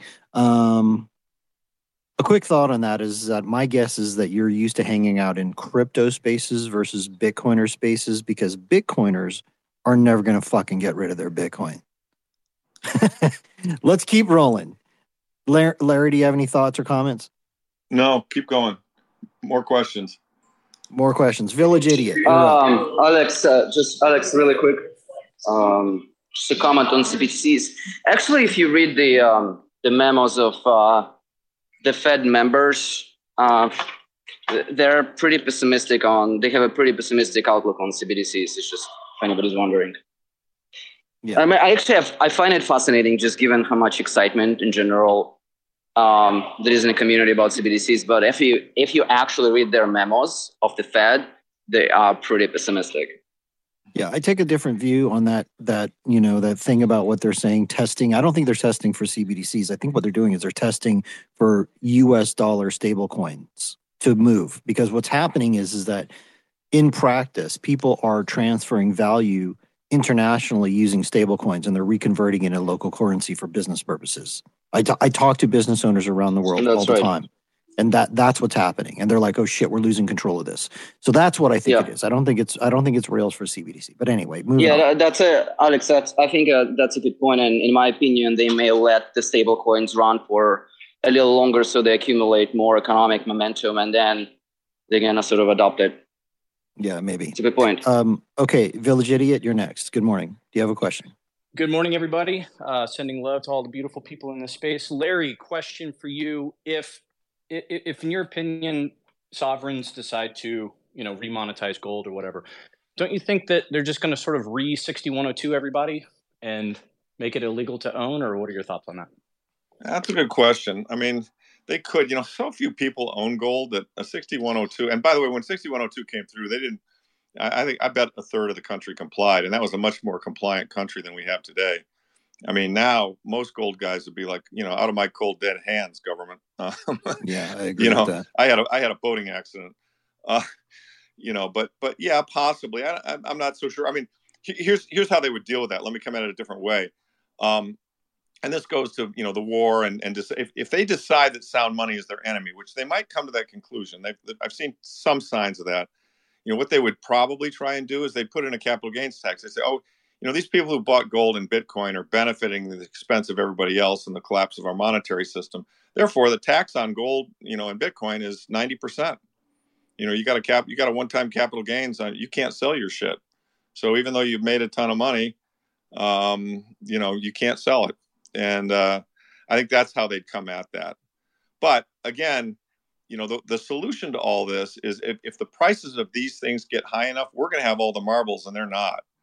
And um, you know, people with money can run for government positions, and um, you know, we're going to get some Bitcoiners and gold bugs in in, in government roles um, because they're going to be the ones who've proven to be right and who protected people. And and you know, in general, I think eventually the people will come to see that they they vote for the right people.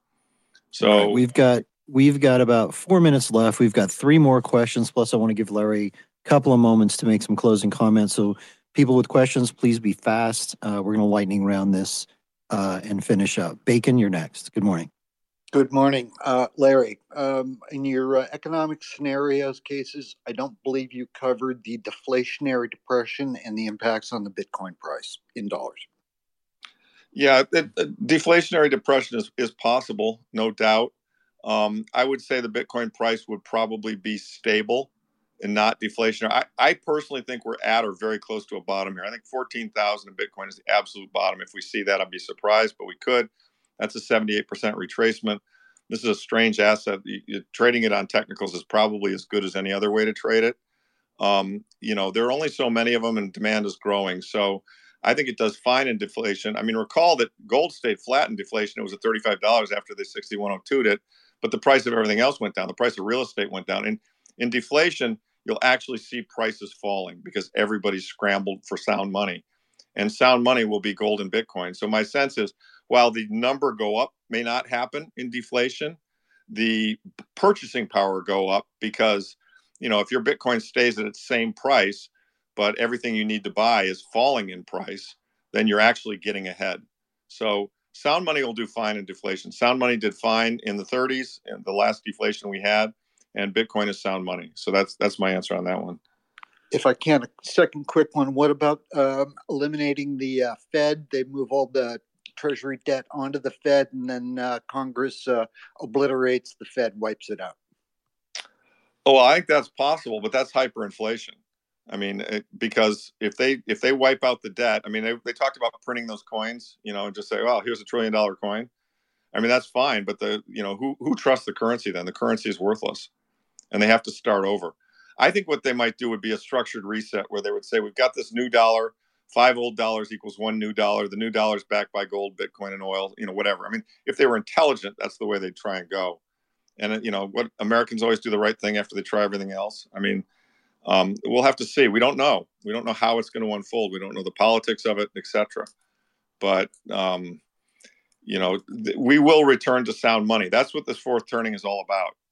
Um, the fact that you know we are on we are increasingly in an unsound money environment, which has ruined the economy, and um, it's going to get so bad that you know with pitchforks and torches, you know, and and and severe distress and poverty, you know, we're going to demand a return to sound money. And here's the good news: if you study hyperinflations, when they return to sound money, if especially if you haven't had a war and blown up and, and destroyed your productive capacity, um, when you return to sound money, things actually get better very quickly. I mean, on the other side of this, it could be really good pretty damn fast, but you have to go to a sound money standard. You have to. Thanks for coming up, Bacon. Spiral, you're up. Hey guys, thanks for the opportunity. Hey Lawrence, my question is quick about gold. For somebody with limited funds who is doing his best to dollar cost average in the Bitcoin right now, would you suggest I try to acquire physical Bitcoin or just focus on the Bitcoin for now? Thank you. You meant physical gold?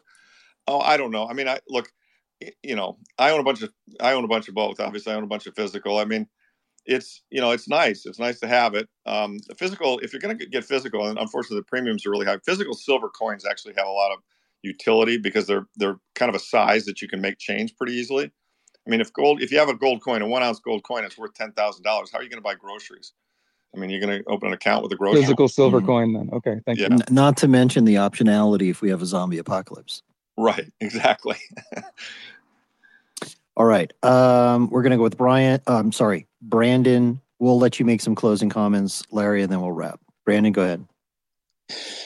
Hey, Larry. Uh, the you know I, I tend to agree with that. I think a lot of us do here. Probably the structured reset um, and trying to kind of thread the needle there. And, and everyone's kind of touched on you know, a handful of the questions I, I've had in in a way, which is you know when pivot this year. I feel like a lot of us think it's going to be this um, more the inflationary route rather than going Great Depression style. How do you think gold? Um, you know, be getting backed by gold, and again, you touched on that as well. Thinking that's you know maybe some type of gold backed you know thing. How do how does BRICS play into that? And this might be a longer question, unfortunately, at the end of the show. But how does the BRICS play in with that and kind of that war gaming with the dollar, you know, the Western world versus BRICS, and what's going on there? Yeah, well, it, it look, um, the BRICS are obviously trying to move away from the dollar standard, and uh, and they're trying to build an alternative currency, and they're and a lot of them have said that they trust gold more than they trust the dollar, and I can't say as though I blame them. Um, how will it unfold? I, I just there are too many there are too many variables, Brand. It's just too hard to know exactly how it's going to unfold. But suffice it to say that the money is very badly broken. We all know that and even the authorities know that and so um, you know you can't save in this broken money we, we we also know that and i think if as, long as your savings are in the form of real assets gold and bitcoin i think that's the best you can hope for to make it through what's going to be a very difficult period uh, for everybody even even including including all of us who got it right but um, that, that's i mean that's kind of how i see it Uh, Nate, I see your hand, man, but we are out of time. We're going to have to wrap. So, Larry, thanks for being here. This has been a fantastic conversation. I really appreciate it, man. Oh, thank you, Alex. I mean, first of all, I would just say to everybody, you know, be of good cheer. We're you're lucky to be here. You're lucky to understand this. As bad as it all is, you know, um, what do they say in CrossFit? You're supposed to be comfortable being uncomfortable. Well, the monetary system has made our world uncomfortable, but you know what? We're comfortable with it and we're optimistic about it. And we've got the right solution and we've got to spread the word. And as I said in another conference, you know, universally, when I meet Bitcoiners, I love them. I mean, if you're a Bitcoiner, you're my friend and um, and that's the way you know I approach the world. If you're a fiat master, you're my enemy, and you know fiat delenda est. We've got to kill fiat, and so that's what it's all about. Is we got to get out there and spread the word. I you know I've got my Muun wallet. Everybody I encounter, I tell them, let me send you some money on on my Muun wallet. You know, you just it's one person at a time. It's just and this is inevitable, and that's what's so beautiful about it. It's absolutely inevitable because it is a better idea it you know it, it's it's like I, I, I compare it often to the um, the American Revolution. You know, it, really most of America didn't want to revolt against Britain. They didn't care. I mean, you're a farmer in Pennsylvania, like, well, what the fuck, you know. But you're if you're in, in Boston and they're billeting soldiers in your house and the ma- massacre occurred and everything else, you're like, fuck this shit. And they're taxing your tea. You're like, fuck this shit.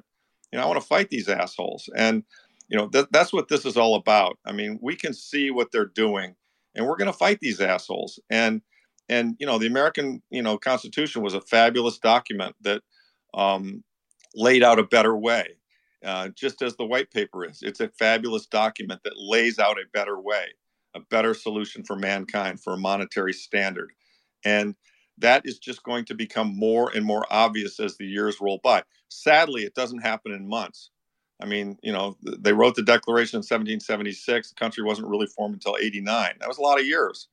We got the same kind of fight ahead of us, you know, and we got some defeats. You know what I mean? I mean, we got Charleston coming. We got other bad shit coming, you know, but then we'll have Saratoga, we'll have Trenton, and then ultimately we'll have Yorktown. And so, you know, we're going to get there. It's just, we got to just keep fighting the good fight.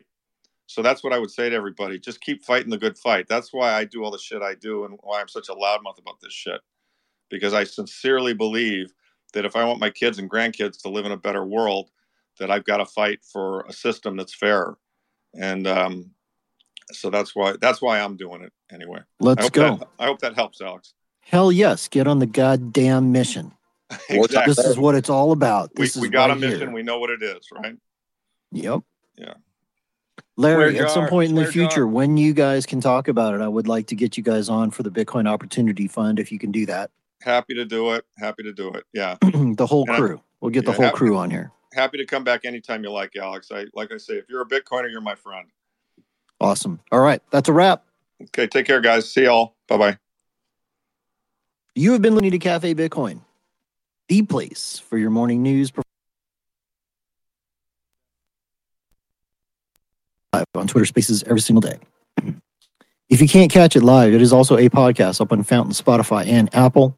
If you boost us on Fountain, we'll shout you out during the show. Thanks to Swan Bitcoin, the sponsor of the show, my crew, and Shane, Sats for Life producer Jacob. I am your host, Alex Stanczyk, and I work with Swan. You want to know more about Swan? Shoot me a DM. Darren's is up here. He's my coworker. You can shoot him a DM too. We're both happy to help you. Thanks again, Larry, for being here. To all the speakers who come up here on the regular to teach people about this bright orange future. We don't pay these people, guys. They do it of their of, of their own volitions. They spend their own time, and that's what we call getting on the mission.